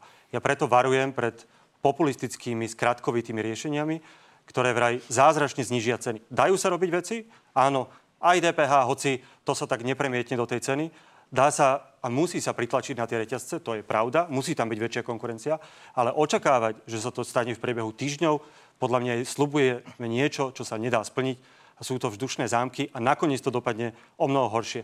To, čo je štruktúrálne riešenie, je samozrejme produktivita v našom polnohospodárstve. Preto je v Polsku sú lacnejšie potraviny, lebo majú o mnoho produktívnejší ten sektor, lepšie vedia využívať dotácie, ale to je niečo, čo je beh na dlhú trať. Dobre, pani. Aby sme naozaj všetok čas neminuli na potraviny, tak naozaj veľmi krátka reakcia, poďme.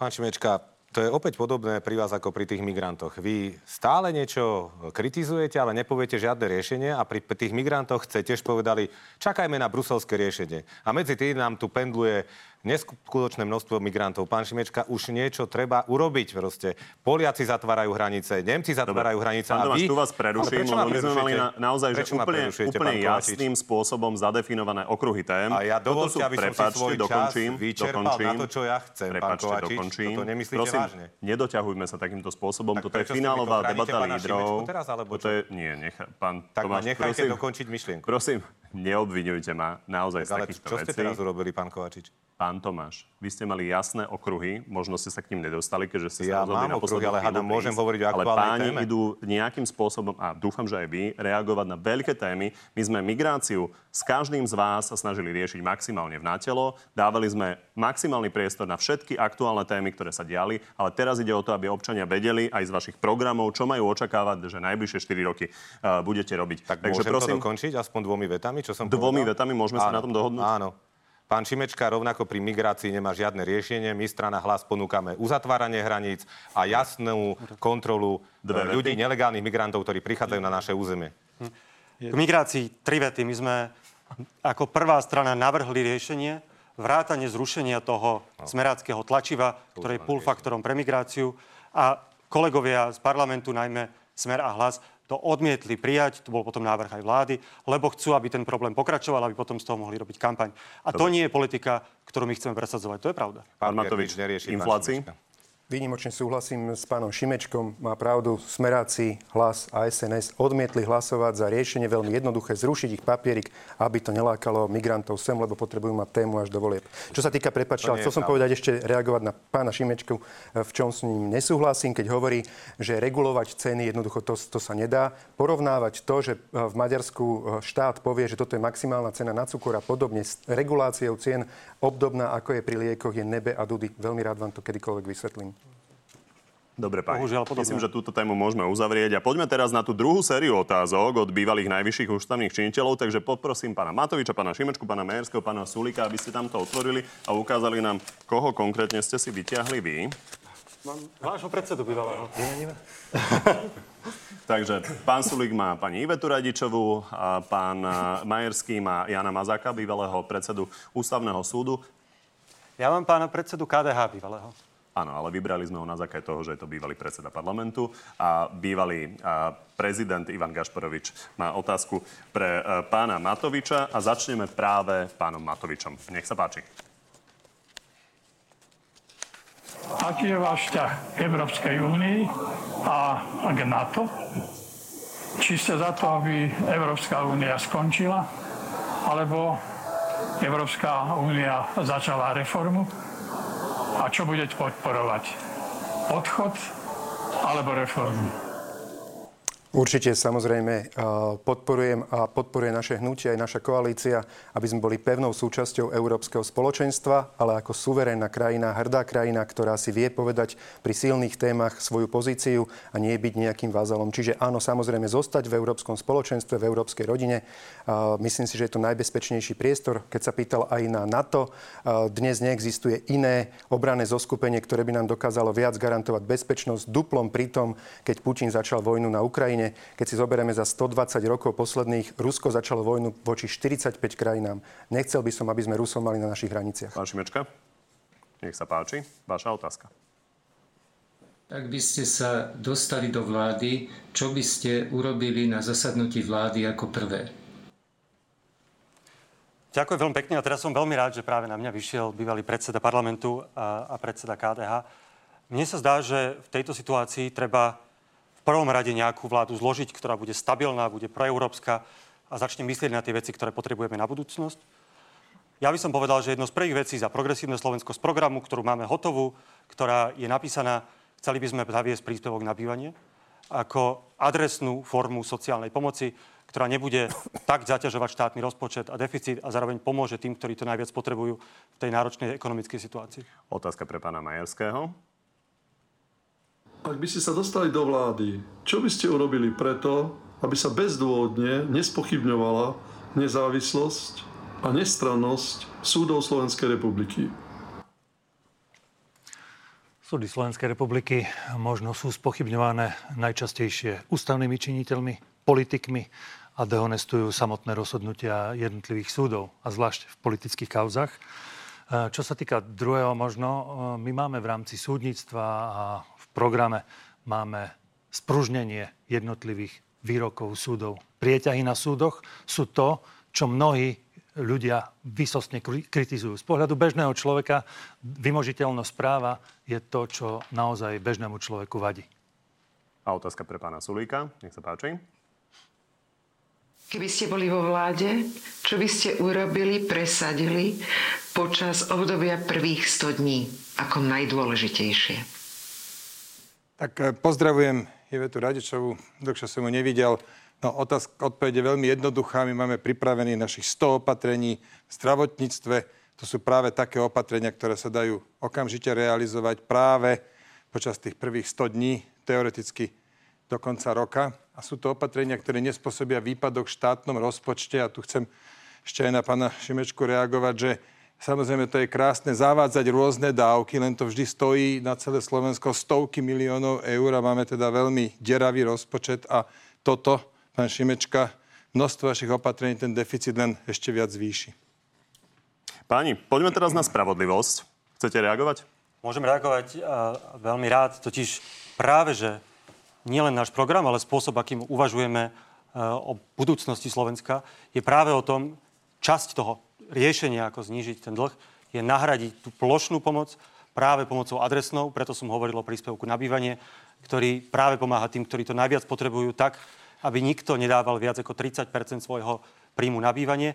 A týmto spôsobom je to alternatíva tomu plošnému, tej plošnej pomoci, ktorú si dlhodobo vzhľadom práve na ten dlh a na ten vývoj verejného rozpočtu nevieme dovoliť.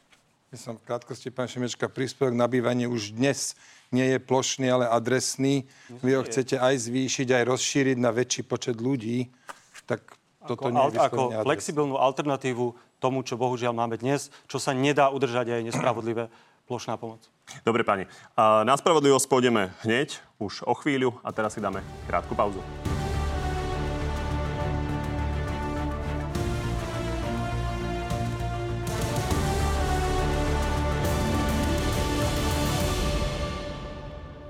Pri veľkej predvolebnej debate sme späť a ideme na tému spravodlivosť, tak ako som, ako som avizoval. A tak ako migráciu sme rozoberali vo e, patričných reláciách, tak tú spravodlivosť sme rozoberali celý rok v podstate do maximálnych detailov. Rozoberali sme skutočne konkrétne fakty, aj konkrétne kauzy. A páni, toto je predvolebná debata, takže aby si voliči vedeli ujasniť, ako systémovo chcete riešiť e, celú túto záležitosť, tak mám pre vás vlastne len jednu jasnú otázku a týka sa toho, akým spôsobom sa postavíte k fungovaniu špeciálnej prokuratúry pod vedením Daniela Lipšica a generálnej prokuratúry, ktorú dnes uh, vedie Maro Žilinka. Pán Tomáš, uh, začnem vami a len pripomeniem, že čo sme sa už dozvedeli od vášho predsedu, vy ste pomerne otvorene dali najavo, že teda špeciálnu prokuratúru si viete predstaviť uh, zrušiť a konkrétne si to predstavoval pán Pellegrini tak, že zo špeciálneho prokurátora by mohol byť tretí námestník toho generálneho, pričom pán Pellegrini hovorí, že úloha bojovať proti mafii v podstate e, nejakým spôsobom teraz už nie je dôležitá.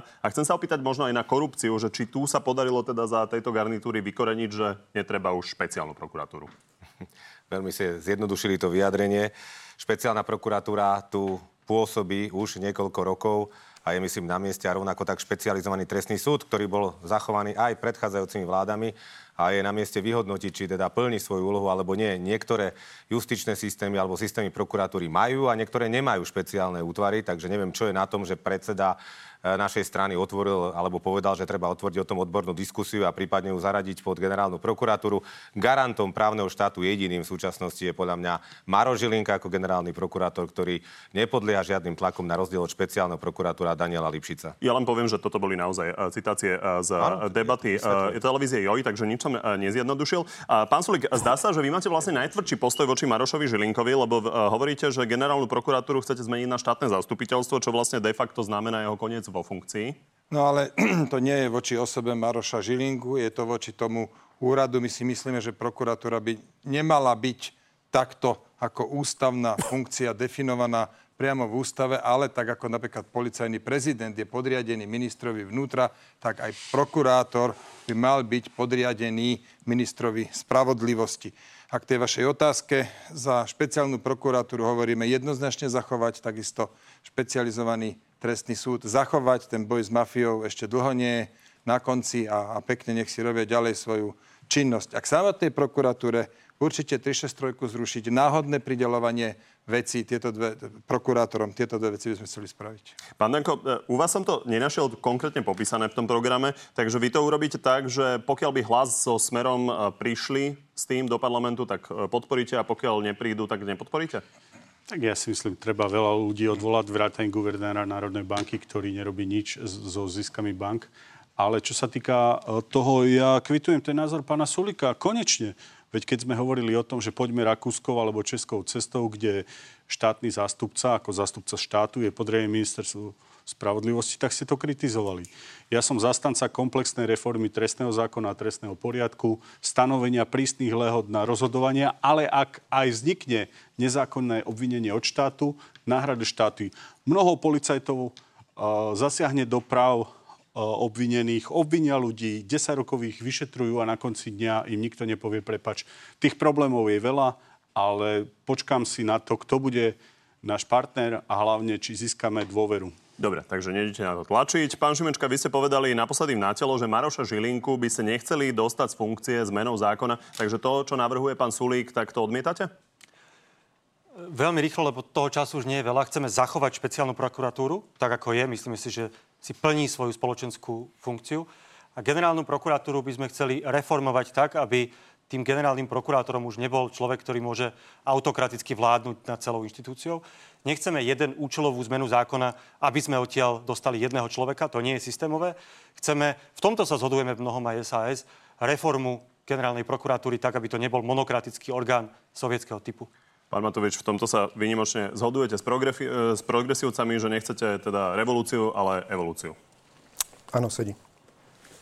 Čo sa týka ale boja, zo spravo, boja, boja za spravodlivosť, tak keď k tomu môžem povedať e, to, tak samotný špeciálny prokurátor bol náš kandidát na generálneho prokurátora. Vieme, kto zahatal cestu, aby sa generálnym prokurátorom stal. A dnes si myslím, že naozaj tá spravodlivá časť Slovenska uznáva, že si robí veľmi dobrú robotu v pozícii špeciálneho prokurátora. Ale chcem povedať zároveň ešte jednu vec.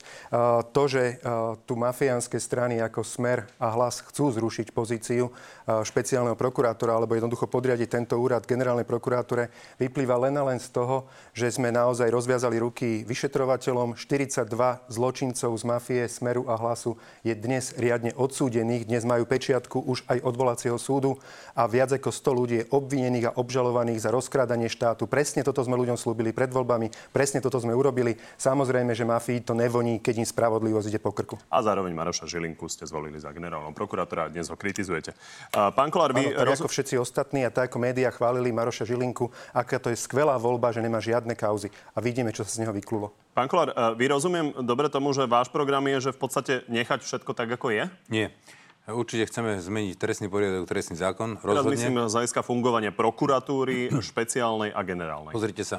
Keď e, chytíte dvoch e, policajtov, ako vykradajú banku, neznamená teraz, že budeme rušiť policiu.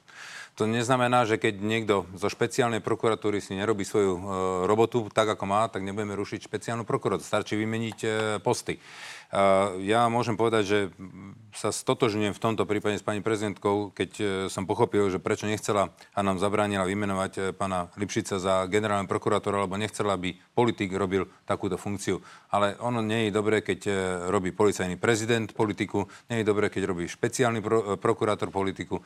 Takže my plne stojíme za pánom Žilinkom, lebo som presvedčený, že drží e, naozaj e, líniu ústavnosti, e, je viazaný iba zákonom a zbytočne sa do neho navážajú. Lebo skutočne my tu robíme zo 363 strašiak, ale povedzme si, kto všetko požiadal o 363 a nedostali. O tom médiá nehovoria. Veď to pýtal aj pán Kovačík, nedostali ho. Pýtal to pán Bodor, nedostal. Pýtal to pán Hráško, nedostal. Pýtal to kdokoľvek, pán nedostal. Takže nerobme z neho tu teraz, nerobme tu z generálneho prokurátora teraz nejakého strašiaka. Ten človek si robí svoju robotu dobre, poctivo a nikdy v živote nemal žiadnu kauzu. Ja si veľmi dobre pamätám, že toto ste mi hovorili v natelo.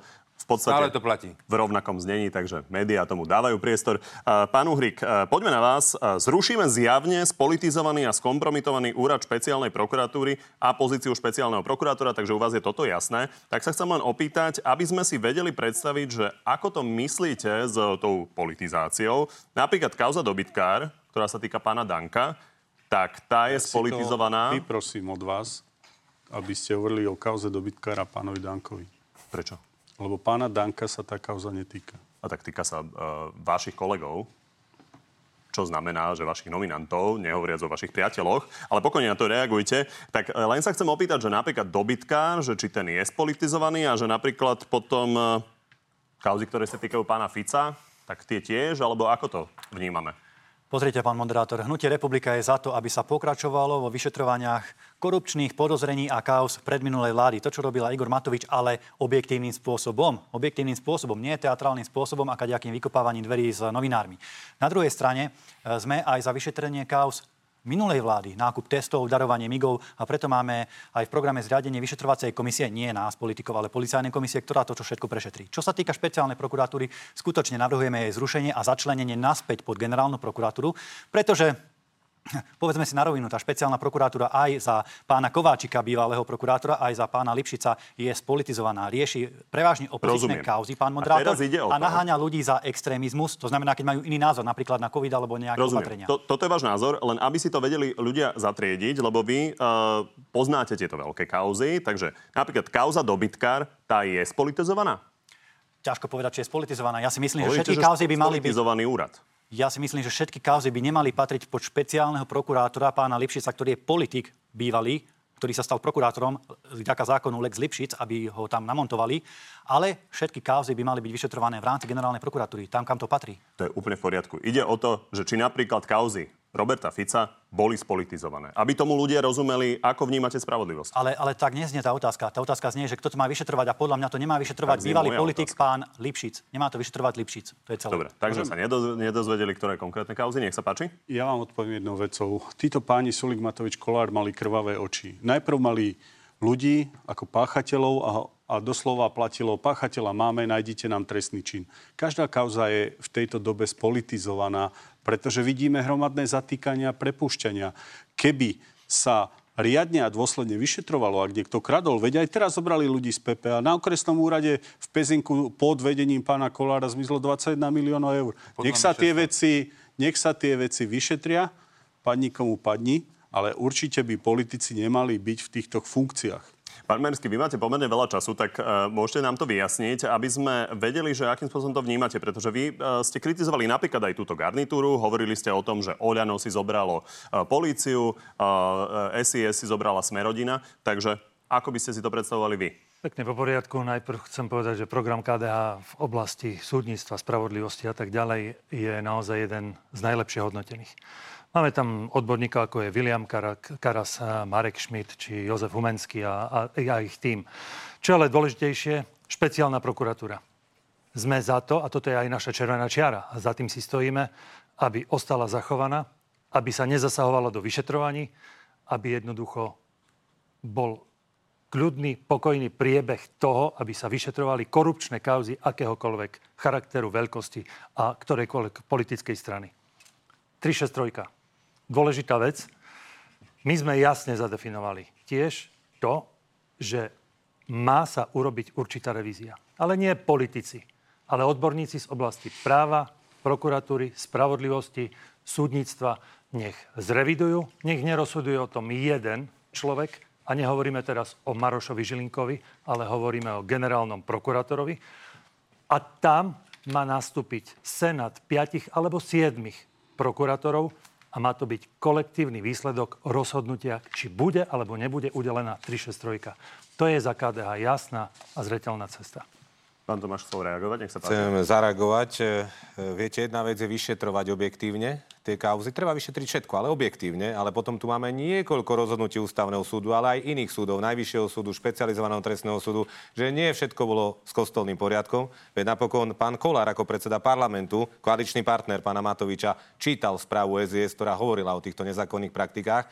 Takže treba všetko vyšetrovať, ale zákonnou cestou. A ja pevne verím, keď hovoríme o rozviazaných rukách, že najmä po voľbách sa policia a prokurátora pozrú aj na také veci, tak smutné veci ako 20 tisíc zbytočných obetí. Vieme dobre, že generálna prokuratúra už začala trestné stíhanie, aby preskúmala 20 tisíc zbytočných obetí covidu, za ktoré môžu konkrétni ľudia. Som zvedavý, čo potom bude hovoriť pán Matovič. A dôležité je aj zodpovednosť za výroky. Možno, že za taký výrok, ako ste povedal voči mne, keby som vás zažaloval o 50 tisíc eur, tak by ste si ho rozmyslel.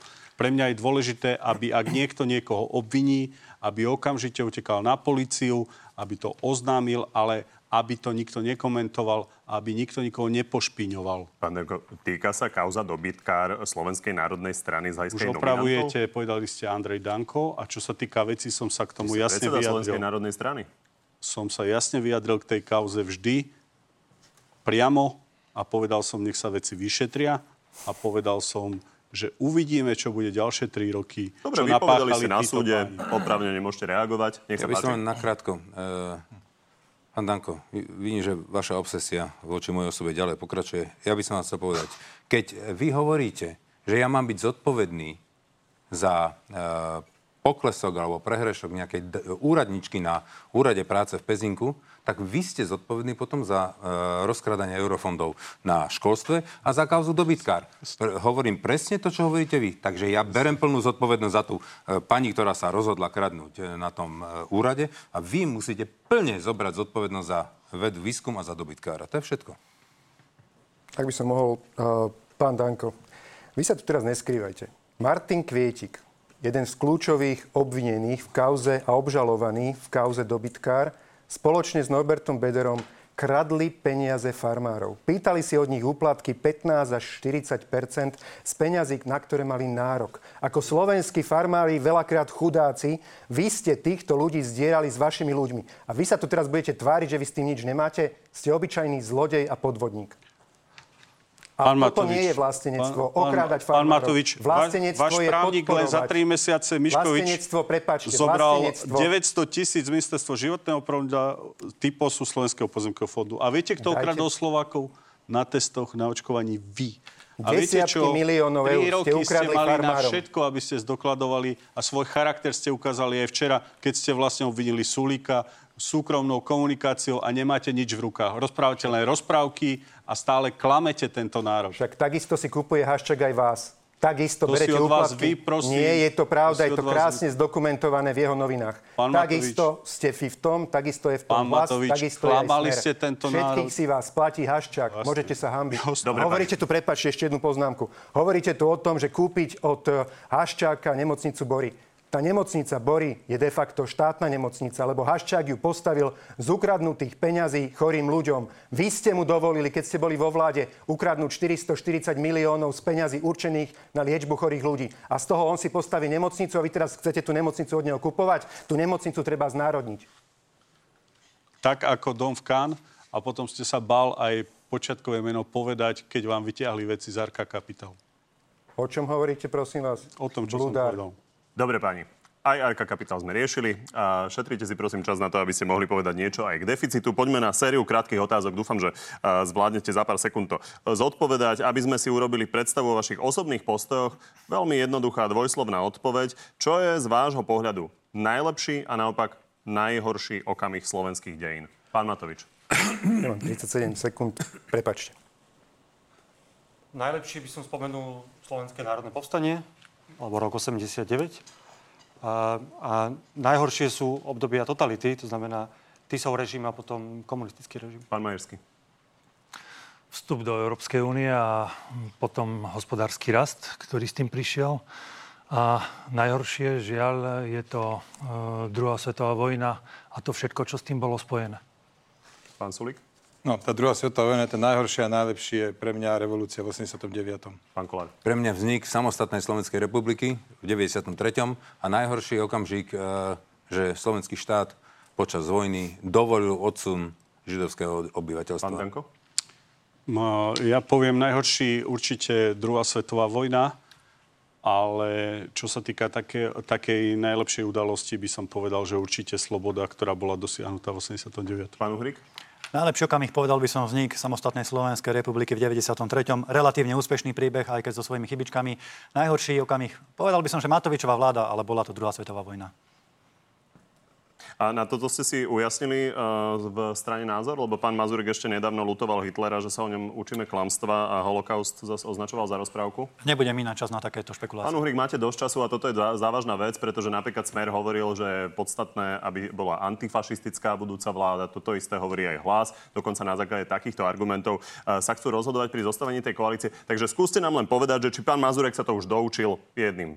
Ale pán moderátor, Slovom. ostatní ste takéto doplňujúce otázky nedávali. Hovorím, druhá svetová vojna. je to jediné nejasné u vás, asi- takže uh, preto sa len na to pýtam. A nie je to to také zložité. No, nemusíme to rozvádzať predsa. Pán Mazurek si to už doštudoval? Ale pán Mazurek rovnako odsudzuje každé utrpenie ako každý normálny človek, pán moderátor. Čo sú to za otázky, prosím vás? Nech sa páči. Tie historickejšie udalosti, tie dávnejšie, samozrejme chcem vyzdvihnúť Slovenské národné povstanie, najhoršia zase druhá svetová vojna a z tých novodobejších vznik samostatnej Slovenskej republiky ako najlepší okamih a ten najhorší samozrejme Matovičová vláda, pretože nič horšie Slovensko nezažilo. Pán Matovič povedal na začiatku, že o jeho vláde sa bude písať v dejepise. Áno, bude ako o tej najhoršej. Dobre, pani. E, Na túto otázku sa dá odpovedať naozaj veľmi jednoducho. Závažná zahranično-politická otázka. Má sa Ukrajina vzdať časti svojho územia za cenu mieru s Rusmi? Pán Matovič. Nie. Pán, Nie. pán Majerský? Určite nie. Pán Sulik? My musíme spraviť všetko preto, aby Rusko nezačínalo v Užhorode. Toto musíme spraviť. Či sa má vzdať časti svojho územia? Nie, ale našim cieľom je spraviť všetko preto, aby Ukrajina nezačínala v Užhorode. Prepačte, Ukrajina Rusko. Prepačte. Nie. Pán Dako? Dopadne to ako na Cypre, demilitarizovaná zóna a tak ako na Cypre nevedia vytlačiť Turkov, nevytlačia Rusov. Či by ste odporúčili Ukrajine vzdať sa časti územia? Viete čo, niekedy je lepšie, aby sa dohodli aj za nejakou kompenzáciou, ako by sa tá vojna mala rozšíriť na tretiu svetovú a mali by sme všetci trpieť. Nemala by sa vzdať, ale myslím si, že to bude jediné možné mierové riešenie. Za 4 mesiace protiofenzívy dobili ukrajinské vojska 0,25% okupovaného územia, takže vidíme, že to nikam nespeje. Určite sa nemá vzdať. Chcem len položiť takú otázku, ako by sa páčilo nám, občanom Slovenska, keby napríklad, poviem, Maďarsko si urobilo nejaký nárok na naše južné územia. Nikomu z nás by sa to nepáčilo. Mimochodom aj preto Slovenská republika nikdy neuznala Kosovo. Takže takáto jasná odpoveď. Pani, keď sa dostanete do vlády, tak nás budete reprezentovať v zahraničí, už je to jedno na akej pozícii, tak eh, by bolo zaujímavé od vás počuť, ako by ste predstavili zahraničným partnerom, môžete si vybrať akýkoľvek, eh, cudzí jazyk a stačí jedna, dve vety. Nech sa páči, pán Matovič. Slovakia is a very beautiful country with uh, a lot of uh, great people. Asi by záležalo, ktorý partner by to bol, ale ak by to bol európsky partner. Uh, great to see you, Mr. Prime Minister, Mr. Foreign Minister. Uh, I'm from Slovakia. I want to be building a strong partnership between our two countries inside the European Union. Pán Majerský. I'm Milan Majerský, prezident uh, Christian Democratic Party. Uh, ale komunikoval by som aj po slovensky, keďže častokrát prichádzame do kontaktu uh, s investormi, ktorí riešia veci práve na odborných témach. Práve takto.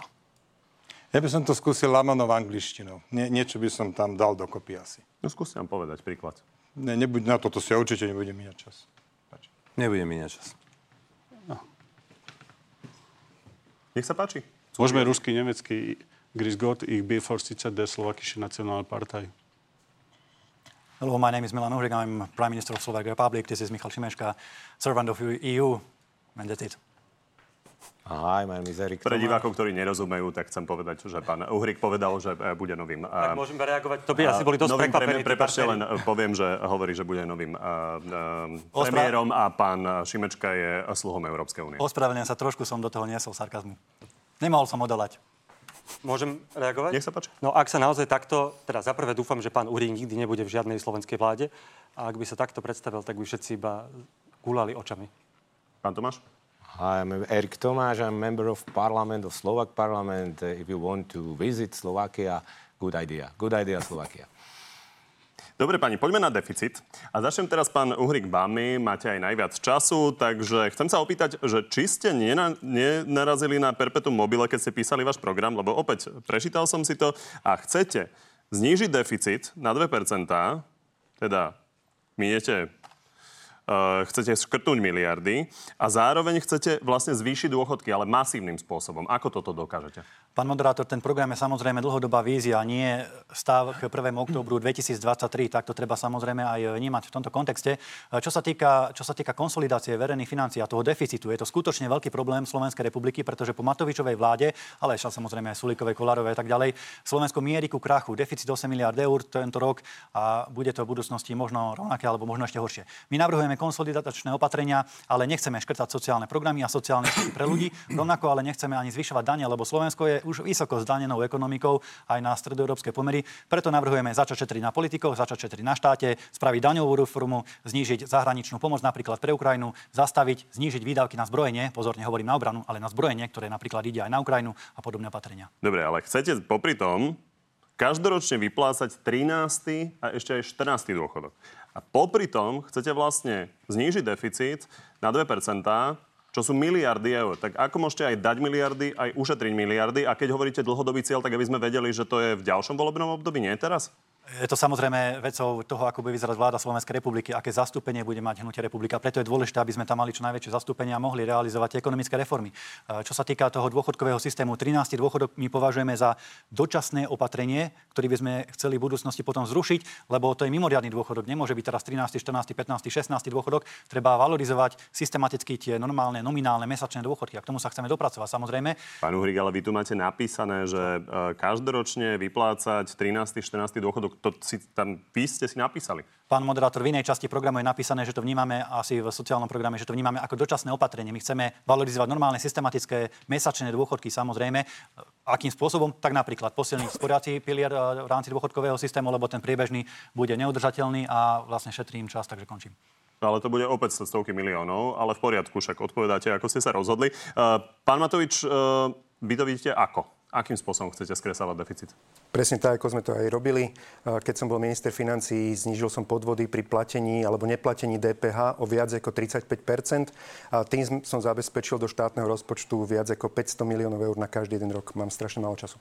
Pán Sulík, vy chcete prebytkové rozpočty v dobrých časoch a vytvárať rezervu teda na zlé časy. A okrem iného sa chcem opýtať na to, že chcete privatizovať železničné kargo, letiska, ešte niečo a koľko tým chcete získať peniazy?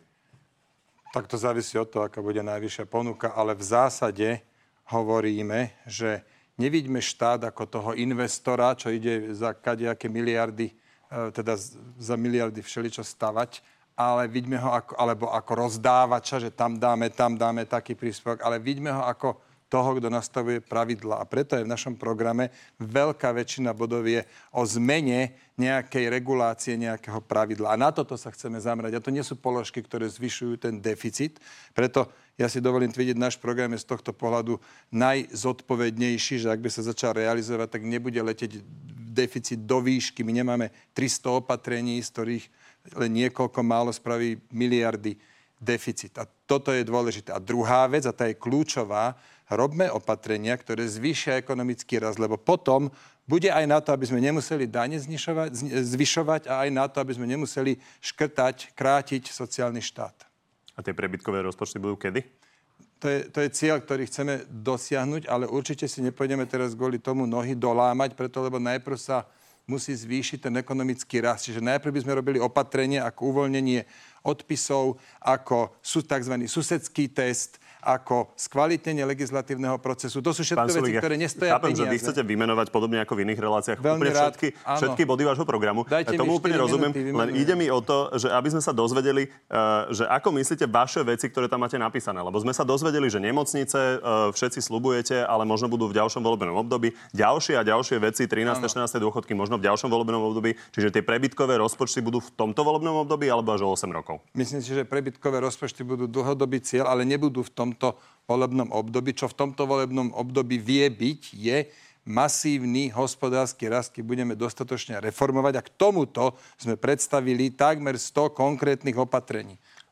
Tie ste mi nedovolili vymenovať, ale tie by sme chceli robiť. A okrem karga a letisk chce, ešte, chcete ešte, ešte niečo? raz, my sa chceme... Áno, napríklad, napríklad nemocnice chceme premeniť na akciové spoločnosti vo vlastníctve štátu, ale budú pre ne platiť tvrdé rozpočtové opatrenia a bude sa tým pádom lepšie v nich hospodáriť a to je tiež, to je tiež vec, bod, ktorý nestojí žiadne peniaze, vieme ho rýchlo zrealizovať. Pán Tomáš, e, vy tvrdíte, že Igorovi Matovičovi ste odovzdávali vlastne verejné financie v skvelom e, stave s najnižším deficitom a on ich teraz e, skrátim to, odovzdáva zrujnované. A chcem sa ale opýtať, lebo celý čas ste vlastne tvrdili, že tá predchádzajúca vláda pomáha málo, a všetci si dobre pamätáme, ako ste to hovorili, že kde by mala pridať napríklad podnikateľom, že by mala na uh, pomoc napríklad uh, s energiami uh, pridávať. Tak či nie je holý fakt, že vlastne ten deficit by bol ešte vyšší, keby ste to robili tak, ako ste navrhovali? Akože my to hovoríme, však to sú veriteľné fakty, v akom stave sme odovzdávali verejné financie Igorovi Matovičovi. Počas Aj čo sa týka deficitu, rokov aj či sa tý, čo sa týka dlhu, tak to je hádam overiteľné. Čiže nie je, že my to Ale hovoríme. Aby sme si rozumeli, ja vôbec nespochybňujem, že sme mali nízky deficit uh, v povedali, čase odchodu moderátor. Petra Pellegriniho. Len hovoríte, že to zrujnoval pán Matovič, tak sa len pýtam, keď by ste vy pridali dôchodcom, pridali podnikateľom a ešte nejakým spôsobom uh, zorganizovali covidovú pomoc lepšie a ešte aj na energiách, či by sme nemali vyšší deficit. Tak keď hovorili o prázdnej špajze pri 48% dlhu a teraz je 60%, tak si to porovnajte, pán, pán Kovačič. My sme ich ani neobviňovali z toho, že si veľa požičali, ale že málo to dali ľuďom a preto sme my, opozícia, museli prísť tým a suplovať vládu. My hlas sme zvýšili dôchodky, my hlas sme rozmrazili minimálne dôchodky, my sme pomohli rodinám školkárov, naše zákony to boli. Žiadna iná pravda to nie je. A čo sa týka tej konsolidácie, tak bol by som veľmi opatrný teraz po týchto krízach. Tiež by sme podporili naštartovanie ekonomického rastu, hovoríme o investícii 1 miliardy navyše do regiónov, aby proste tie regióny začali žiť, regióny potrebujú nové cesty a všetko a toto by pomohlo. My nerobíme z deficitu teraz posvetnú kravu, nemôže byť hneď prebytkový deficit, to aj pán Sulík dobre vie, jednoducho to je dlhodobejší cieľ. Dobre. Snažil som sa. Vy ste to skončili úplne, že ideálne. Pán, uh, pán Majersky, uh, idem na vás. Vy máte naozaj najviac času a je pravda, že máte najpravicovejší program z tohto pohľadu. Vy vyslovene hovoríte, že čo sa týka hospodárenia štátu, tak uh, je, ho treba nastaviť tak, aby sme hospodárili vyrovnanie alebo prebytkovo. A to sú teda miliardy v škrtoch. Tak aby sme si vedeli predstaviť, že akým spôsobom to chcete, chcete robiť. Určite poviem aj toto, čo sa pýtate, ale ja najprv ukážem jeden obrazok. Toto je úroveň HDP na obyvateľa počte paritnej kupnej sily e, priemeru európskych krajín. Tu sme boli v roku 2011 na nejakých 80% Blížili sme sa k priemeru Európskej únie. Česi sú samozrejme už na 92% takmer. Predbehli nás Poliaci Maďari. My sme naozaj za posledné roky išli rapidne dole, ako vidíte. Toto je krivka, to je strmhlav pád dole. No a teraz, čo s ekonomikou? Niečo s ekonomikou. Čo s rozpočtom? Čo Lebo s rozpočtom, vy ste si trúfli s napísať niečo, čo si tu naozaj nikto z pánov netrúfol. Vy hovoríte, že chcete naozaj prebytkové alebo vyrovnané rozpočty ešte v tomto volebnom období. Explicitne tam tvrdíte čo to znamená pre škrty, ktoré máme očakávať. Napríklad hovoríte, že plošné zastrepovanie nízkych cien elektriny a plynu pre domácnosti považujete za málo adresné a hovoríte marnotratné. Takže čo majú ľudia očakávať? Kto napríklad nedostane nejakú dotovanú elektrínu alebo nejakým spôsobom? Za tým teda si stojíme tam, kde je adresnosť, tam je aj úspora. Nebudeme dávať plošne všetkým lacnú energiu a nehovorím iba o elektrine, ale aj o plyne a tak ďalej. Pán predseda, o teple. Ale aby ľudia vedeli kto je to minimálna mzda, je to priemerná mzda. No keď mi budete skákať do reči, tak to nepoviem. Ak mi nebudete Už ste k tomu smerovali? Reči, tak, tak to poviem. Presne tak. No. Sú skupiny ľudí, ktorí nepotrebujú dotovanú energiu. Nepotrebujú dotovanú energiu na vykurovanie svojho bazéna, ktorý majú pri dome. Ale sú ľudia, ktorí ledva vyžijú od výplaty do výplaty a tí potrebujú dotovanú energiu, majú veľké množstvo, veľké množstvo nákladov, deti a tak ďalej tým pomôžeme. Sú chudobní, majú vysoké náklady. Potom sú ľudia v strednej triede, tým pomôžeme menej a tí, ktorí sú bohatí a nie sú odkazaní na pomoc štátu, tým nedáme jednoducho nič. Ale adresná pomoc vždy fungovala vo vyspelých krajinách. Nedávalo sa plošne a všetkým helikopter money, ale dávalo sa adresne.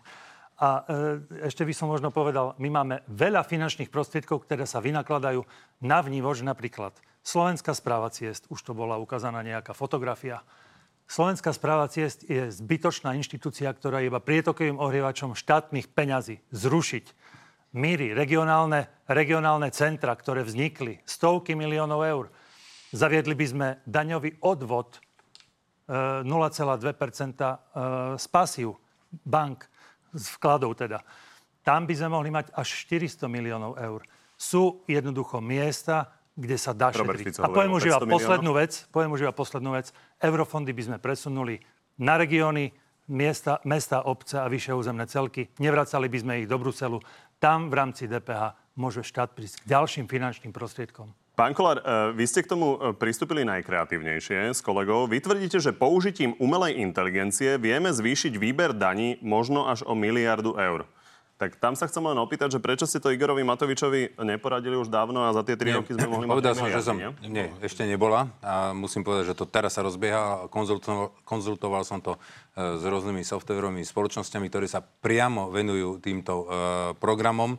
Už dnes vedia použiť tú umelú inteligenciu a štát, slovenský štát vie ešte ušetriť na daniach do 1 miliardy. Čiže my by sme chceli konsolidovať týmto spôsobom, že ušetriť e, tých nespratníkov, ktorí neplatia dane, takže to dostať do štátneho rozpočtu.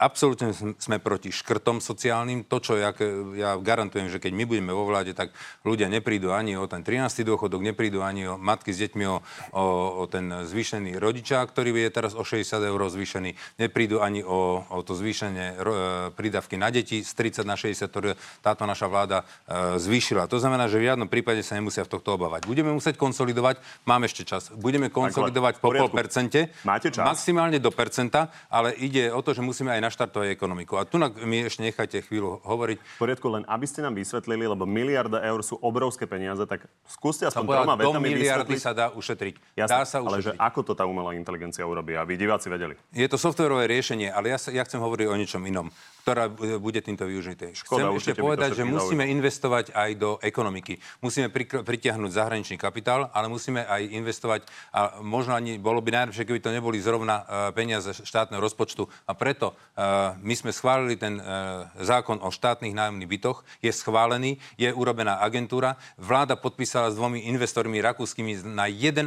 miliardy uh, výstavbu 9 tisíc prvých nájomných bytov a za nimi idú ďalšie. Čakáme na stanovisko Európskej komisie, ktoré by malo prísť v oktobri a začíname stavať. Tieto peniaze sa dostanú do slovenskej ekonomiky a v drtivá časť sa dostane do rozpočtu. Týmto budeme kryť. Pravda, ale je, pán Kolár, že vy ste slubovali pôvodne, Áno. pôvodne niečo úplne iné. Áno, len som Ja nevedel, pamätám, že príde COVID do- a museli sme riešiť COVID. Dva roky Len- sme riešili COVID a potom som rok e, s mojimi partnermi musel tento zákon vynegociovať. Zákon je e, schválený, investor je vybratý, na účte má 1,5 miliardy, Konkrétna vláda podpísala zmluvu a začne sa stavať. Lebo vy ste povedali, že postavíte fabriky, ktoré budú chrliť tie prefabrikatové byty. Hovorili ste, že postavíte tri takéto fabriky, že potrebujeme, aby ste mohli uh, Aby stavať... vedeli pokryť, keby sme že mali stavať št- 25 tisíc bytov, áno. Dôležité je, viete, najlepšie kritizovať a nič neurobiť. Doteraz nikto nič Toto neurobil. kľú- tak ako- tak Doteraz pán nikto nič neurobil. To znamená, že máme urobený zákon, mám prvého investora, nebude to platiť štát, je to prvých 1,5 miliardy, ktorý dojde do ekonomiky. Ja chcem len povedať, že tak ako pán Matovič mal Kán, tak Boris Kolár mal uh, byty a video o Ten tom. Tak ide o to, že kde máme tie prefabrikátové byty a tie uh, fabriky na to určené. Uh, pani, chce ešte niekto reagovať na ekonomiku? Ja by som, ak môžem, mám ešte nejaký čas, veľmi rád, lebo to je veľká téma. A aj, aj ľudí to trápi. V minulom prieskume, ktorý som videl, tak veľké množstvo ľudí trápi deficit verejných financií a hrozba toho, že ak to nedostaneme pod kontrolu, tak môže hroziť až bankrot. A nechcem tu pôsobiť ako katastrofik, ale treba to dostať pod kontrolu, získať dôveru finančných trhov. To je niečo, čo tá budúca vláda bude musieť urobiť. Ja len chcem zareagovať, že prekvapivo súhlasím veľmi s tým, čo povedal predseda KDH eh, ohľadom adresnosti. To podpisujem celé. To si myslím, že je jedna z ciest, ako vieme aj ušetriť a zároveň aj mať spravodlivejšiu pomoc. I- krátko iba pánovi Kolárovi. Ja teda by som nekladol, alebo teda nevkladal také veľké nádeje do umelej inteligencie, ktorá nám eh, dokáže usporiť miliardu, lebo tento štát nevie ani vodovody postaviť. Za 25 rokov nemáme tunel medzi dvoma väčšími mestami, tunel Višňové. Nie som si úplne istý, že či sme teraz v stave využiť umelú inteligenciu, aby sme znížili, rozpoč- eh, znížili deficit. Za mňa presne to, čo bolo povedané aj kolegami, naštartovať hospodársky rast. My máme silný program na pomoc slovenským malým a stredným firmám, aby mali kapitál, Ale aby mali ešte know-how. zastavím, lebo ide tu o konsolidáciu a chcem sa opýtať na to, čo vystrašilo možno mnohých eh, seniorov, pretože vy ste uh, mali vyjadrenie konkrétne vášho ekonomického experta pána Helebranta o možnom znižovaní dôchodkov. Takže len či máme čakať, že toto bude jedno z konsolidačných opatrení? Nie. A som veľmi rád, že sa ma na to pýtate, že to môžem vyvrátiť, že ani progresívne Slovensko nikdy nemalo v programe a nenavrhovalo zníženie dôchodkov. Naopak, náš poslanec Tomáš Valášek hlasoval za zvýšenie dôchodkov e, teraz v lete. E, To, o čom hovoril e, Tomáš Lebrant, sa týkalo niečoho úplne iného. A som rád, že tu teraz všetkých môžem týmto spôsobom ukludniť. Ono sa to dôchodkov týkalo, hovoril o tom, že by sme vedeli využiť ten balík na dôchodky a na iné sociálne programy, keďže uh, dávame na ne viac ako priemer EÚ, to, je, to sú fakty. Hovoril o podiele HDP, e, inom štatistickom fakte. V každom čas. prípade znižovať dôchodky nebudeme. Pán Majersky. Jedna dôležitá téma, ktorá tu nebola spomenutá, tiež súvisí e, s úsporou finančných prostriedkov pre tento štát. A tým, že sa presunie na ľudí, na regióny. Decentralizácia a reforma vec- verejnej správy.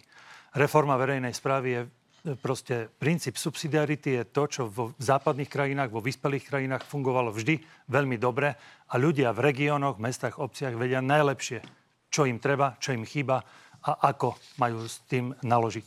Preto kompetencie a financie v čo najväčšej miere presunúť na regióny, mesta, obce a vyššie územné celky a garantujem vám, že bude na Slovensku lepšie. Pani, nech sa páči. Chcel som využiť ten čas, keďže som bol ministrom financií, také dva kľúčové výsledky. Prebrali sme štátnu pokladnicu, ja som ju preberal za z 1,5 miliardy po tých e, rokoch hojna. Odovzdali sme 8,7 miliardy a Európska komisia mi dala vysvedčenie za roky 20, 20 na 22. Sme boli prvýkrát, sme mali nižší deficit ako priemerná krajina EÚ v histórii samostatnej Slovenskej republiky. Vyčerpali ste si takisto svoj čas. Pani, Krátka reakcia. Pán Šimečka, nie štát, ale softverové spoločnosti, ktoré dodávajú systém s využitím umelej umelej inteligencie, ktorá nám zabezpečí lepšie, lepší výber daní. To je celé. Dobre, pani, myslím si, že máme uh, naozaj uh, posledné sekundy, ktoré budeme uh, dorovnávať, tak dám vám pár otázok a samozrejme tí, ktorí už nemáte čas, tak ne, nemôžete odpovedať. Tak možno jednu kultúrno-etickú otázku, o ktorej sú tu tiež veľké spory. Má byť prichytenie s jedným jointom marihuany trestné? V žiadnom prípade. Pán Danko? Treba zjemniť tie tresty, ale tí, ktorí drogy predávajú na kšefty, tak tre, tých treba tvrdo potrestať. Pán Solik, ty, čiže ako to presne má byť? No v žiadnom prípade nemá byť trestný jeden joint. Má to byť trestné, ale nemá byť taký postih. Mala by to byť len pokuta. Majú sudcovia chodiť pred kameru, vysvetľovať dôležité rozhodnutia, keďže dnes to nerobia? To máte čas, odpovedajte. Hlavne sudcovia musia niesť aj zodpovednosť za niektoré veci, ktoré páchajú, pretože veľakrát aj zneužijú svoju funkciu. Pán Uhrik? Nie je príliš dôležitá otázka. My sme skôr za to, aby sa prešetrilo napríklad, čo sa deje na špecializovanom trestnom súde, pretože tie prepojenia medzi niektorými súdkyňami a niektorými novinárkami sú veľmi znepokojujúce. Pán Majerský? Ja najprv ešte poviem k tomu jointu. Uh, u nás platí pravidlo trikrát a dosť, aby som možno povedal, znížiť tresty a zaviesť alternatívu trestov. Napríklad verejnoprospešné práce. Je to veľmi účinný nástroj v západných krajinách aj pri takýchto uh, prešľapoch. Možno mladických nero- nerozvažnostiach niektorých mladých ľudí. Pán Sulik, uh, má štát dotovať elektromobily na to, aby si ich ľudia kupovali viacej? Nie, nemal by to, preto lebo my budeme mať problém s nedostatkom elektrickej energie. Na toto chýbajú na Slovensku zdroje. Tento rok končí uholná elektrárne Nováky, čo je správne, lebo má 68 krát väčšiu produkciu CO2 ako jadrová elektráreň. Budeme musieť vybudovať novú jadrovú elektráreň, či v Bohunicech alebo niekde inde, aby sme dokázali kryť našu energetickú potrebu a to bude trvať 4-5 volebných období, preto veľmi opatrne s tým prudkým nárastom elektroaut. Veľmi výrazne stupne spotreba už len kvôli tým dvom elektropeciam v Košiciach. Využili by ste na uh, výstavbu diálnic PPP projekty? Veľmi opatrne zažili sme, že boli tak extrémne predražené, že sme ich museli zrušiť. Ale napríklad pri výstavbe jadrovej uh, elektrárne nemal by to robiť štát, tam sme za to hľadať akúkoľvek formu, ktorá bude dostatočne uh, funkčná. Môžem? Musíme ich využiť. PPP projekty. Najdražšia dielnica je nepostavená dielnica. To znamená, že aj e, tá, ktorá sa posledne robila, ten veľký úsek PPP projektu, sa ukázala ako efektívna. Pán Uhrik? My sme za to, aby sa diálnice stavali zo všetkých dostupných prostriedkov, pretože je to jadro našej infraštruktúry, ale dovolte mi zneužiť ten čas odpovedať aj na tú elektromobilitu, súvisí to trošku s dopravou. My sme za to, aby sa elektromobilita podporovala ďalej, ale nerobila sa z nej modla. To znamená, aby zostali zachované aj iné spôsoby dopravy a výber dopravy, výber spôsobu pohonu pre ľudí. A tak, takisto chceme zaviesť aj pravidlá pre elektrokolobežky pardon, do miest, pretože niektorí ľudia na tom jazdia ako, ako blázni. Vidím, že máte ešte nejakých 25 sekúnd, tak to využijem na jednu veľmi závažnú otázku. Dajte. Vy hovoríte, že ste za to, aby ste iniciovali teda referendum o vystúpení z NATO ešte v najbližšom volebnom období. Chcem sa ale opýtať na inú vec, lebo o Európskej únii píšete vo vašom programe, ak sa nepodarí presadiť reformu EÚ, sme pripravení iniciovať referendum o vystúpení Slovenska z EÚ. Tak len aby občania vedeli, že pán Uhrik, že koľko to chcete skúšať, že rok, dva, desať? Musíme byť najprv vo vláde, pretože to sa dá jedine v spolupráci s našimi partnermi, napríklad s Maďarmi alebo Poliakmi, pokúsiť sa o túto reformu Európskej únie a potom uvidíme, či sa to podarí alebo nepodarí. Ja som presvedčený, že ak sa to nepodarí, tak únia sa sama rozpadne. Ale dovolte mi ešte využiť čas Pán vysvetliť... to referendum, lebo to je dôležité, aby sme vedeli, že či nejakým spôsobom chcete ešte v tom ďalšom volebnom období, keď sa vám nepodarí tá reforma, lebo je to veľká inštitúcia, častokrát to tam trvá roky, iniciovať referendum o vystúpení. Alebo až v tom ďalšom. To nie je teraz téma najbližších rokov určite. Inú vec chcem vysvetliť, prečo som sem prišiel. Napriek tomu, že sme hovorili, že máme bojkot Markízy, myslím si, že by tu mal zaznieť slovenský hlas v takto závažných chvíľach, tesne pred voľbami a nemalo by to byť nechané len týmto kolegom. Ja len poviem, že keď ste boli naposledy v Natelo, tak sme sa tu lúčili s tým, že ste hovorili, že chlapi, bolo to tvrdé, tvrdé. ale vyrovnané. To ste povedali. Takže to len ako komentár. Pán Sulík, vás sa opýtam. Poslednú otázku. SIS zažila za svoju existenciu množstvo chaos. Bolo by riešením tajnú službu zrušiť a postaviť ju na novo? Saska je istota ekonomického rastu. To, čo súrne potrebujeme, je ekonomický rast. Saska to vie zabezpečiť. Jasné. Dobre, tak na SIS sa dozvedieme, dozvieme odpoveď na budúce. Toto ste pokojne mohli povedať v tej poslednej minúte, ktorá vás teraz čaká. Takže páni, máte tu naozaj pripravenú 60 sekundovku. Ideme postupne na vás. Hovorte teda uh, do kamier, ktoré svietia a začneme pánom Igorom Matovičom. Tak uh priznám sa, že ja som si nechystal, ako si to chystajú v druhých stranách, že vraj si to cvičia pomaly dni. Ja som si iba teraz tu popísal pár tých poznámok. Chcem sa poďakovať všetkým vám, ktorí ste pri nás pevne stáli počas tých veľmi ťažkých kríz. Chcem sa ospravedlniť všetkým vám, ktorí najmä ste cítili krivdu počas covidových opatrení, ale vedzte, že každé to covidové opatrenie bolo za účelom chránenia zdravia a životov a nebolo mi to príjemné oznamovať. Na druhej strane si myslím, že sme splnili všetko, čo sme slúbili, tie najkľúčovejšie sluby. Rozviazali sme ruky polícii a zločinci sú dnes v base. Zavreli sme tých, ktorí okrádali vás, rodiny, dôchodcov a ostatných. Urobili sme zo Slovenska doslova výkladnú skriňu pro rodinnej politiky. 200 eur na dieťa alebo skoro 200 eur vyššie dôchodky sú toho svedectvom. A skúste sa dobre rozhodnúť. Môžete si vybrať tých, ktorí rodiny opäť budú okrádať, alebo tých, pre ktorých rodina nie je hodnota, alebo tých, ktorí sa za rodiny pobijú s mafiou. Vyhrá mafia alebo ľudia. Je to na vás. Nech sa páči, pán Šimečka. Rád by som sa prihovoril všetkým vám a myslím, že vás je veľmi veľa, ktorí ste sklamaní, frustrovaní z politiky, z demokracie, z toho, ako to tu fungovalo posledné tri roky, z toho chaosu, ktorý sme zažívali. A chcem vás povzbudiť. Chcem povedať, že nemusí to tých voľbách skončiť pokračovaním toho chaosu. Nemusí to skončiť ani návratom minulosti v podobe vlády Roberta Fica a extrémistov. Že existuje nádej, že to po tých voľbách bude lepšie, že to bude stabilná, reformná, proeurópska vláda a že Slovensko má budúcnosť. A ja viem, že mnohí už eh, ste na to možno zlomili palicu, alebo uvažujete, že sa odsťahujete. Ja vás chcem len poprosiť, dajte tomu ešte šancu. Stále je možné zvoliť si budúcnosť poďte k voľbám, zoberte aj svojich kamarátov, rodinných príslušníkov a verím tomu, že sa to dá podariť.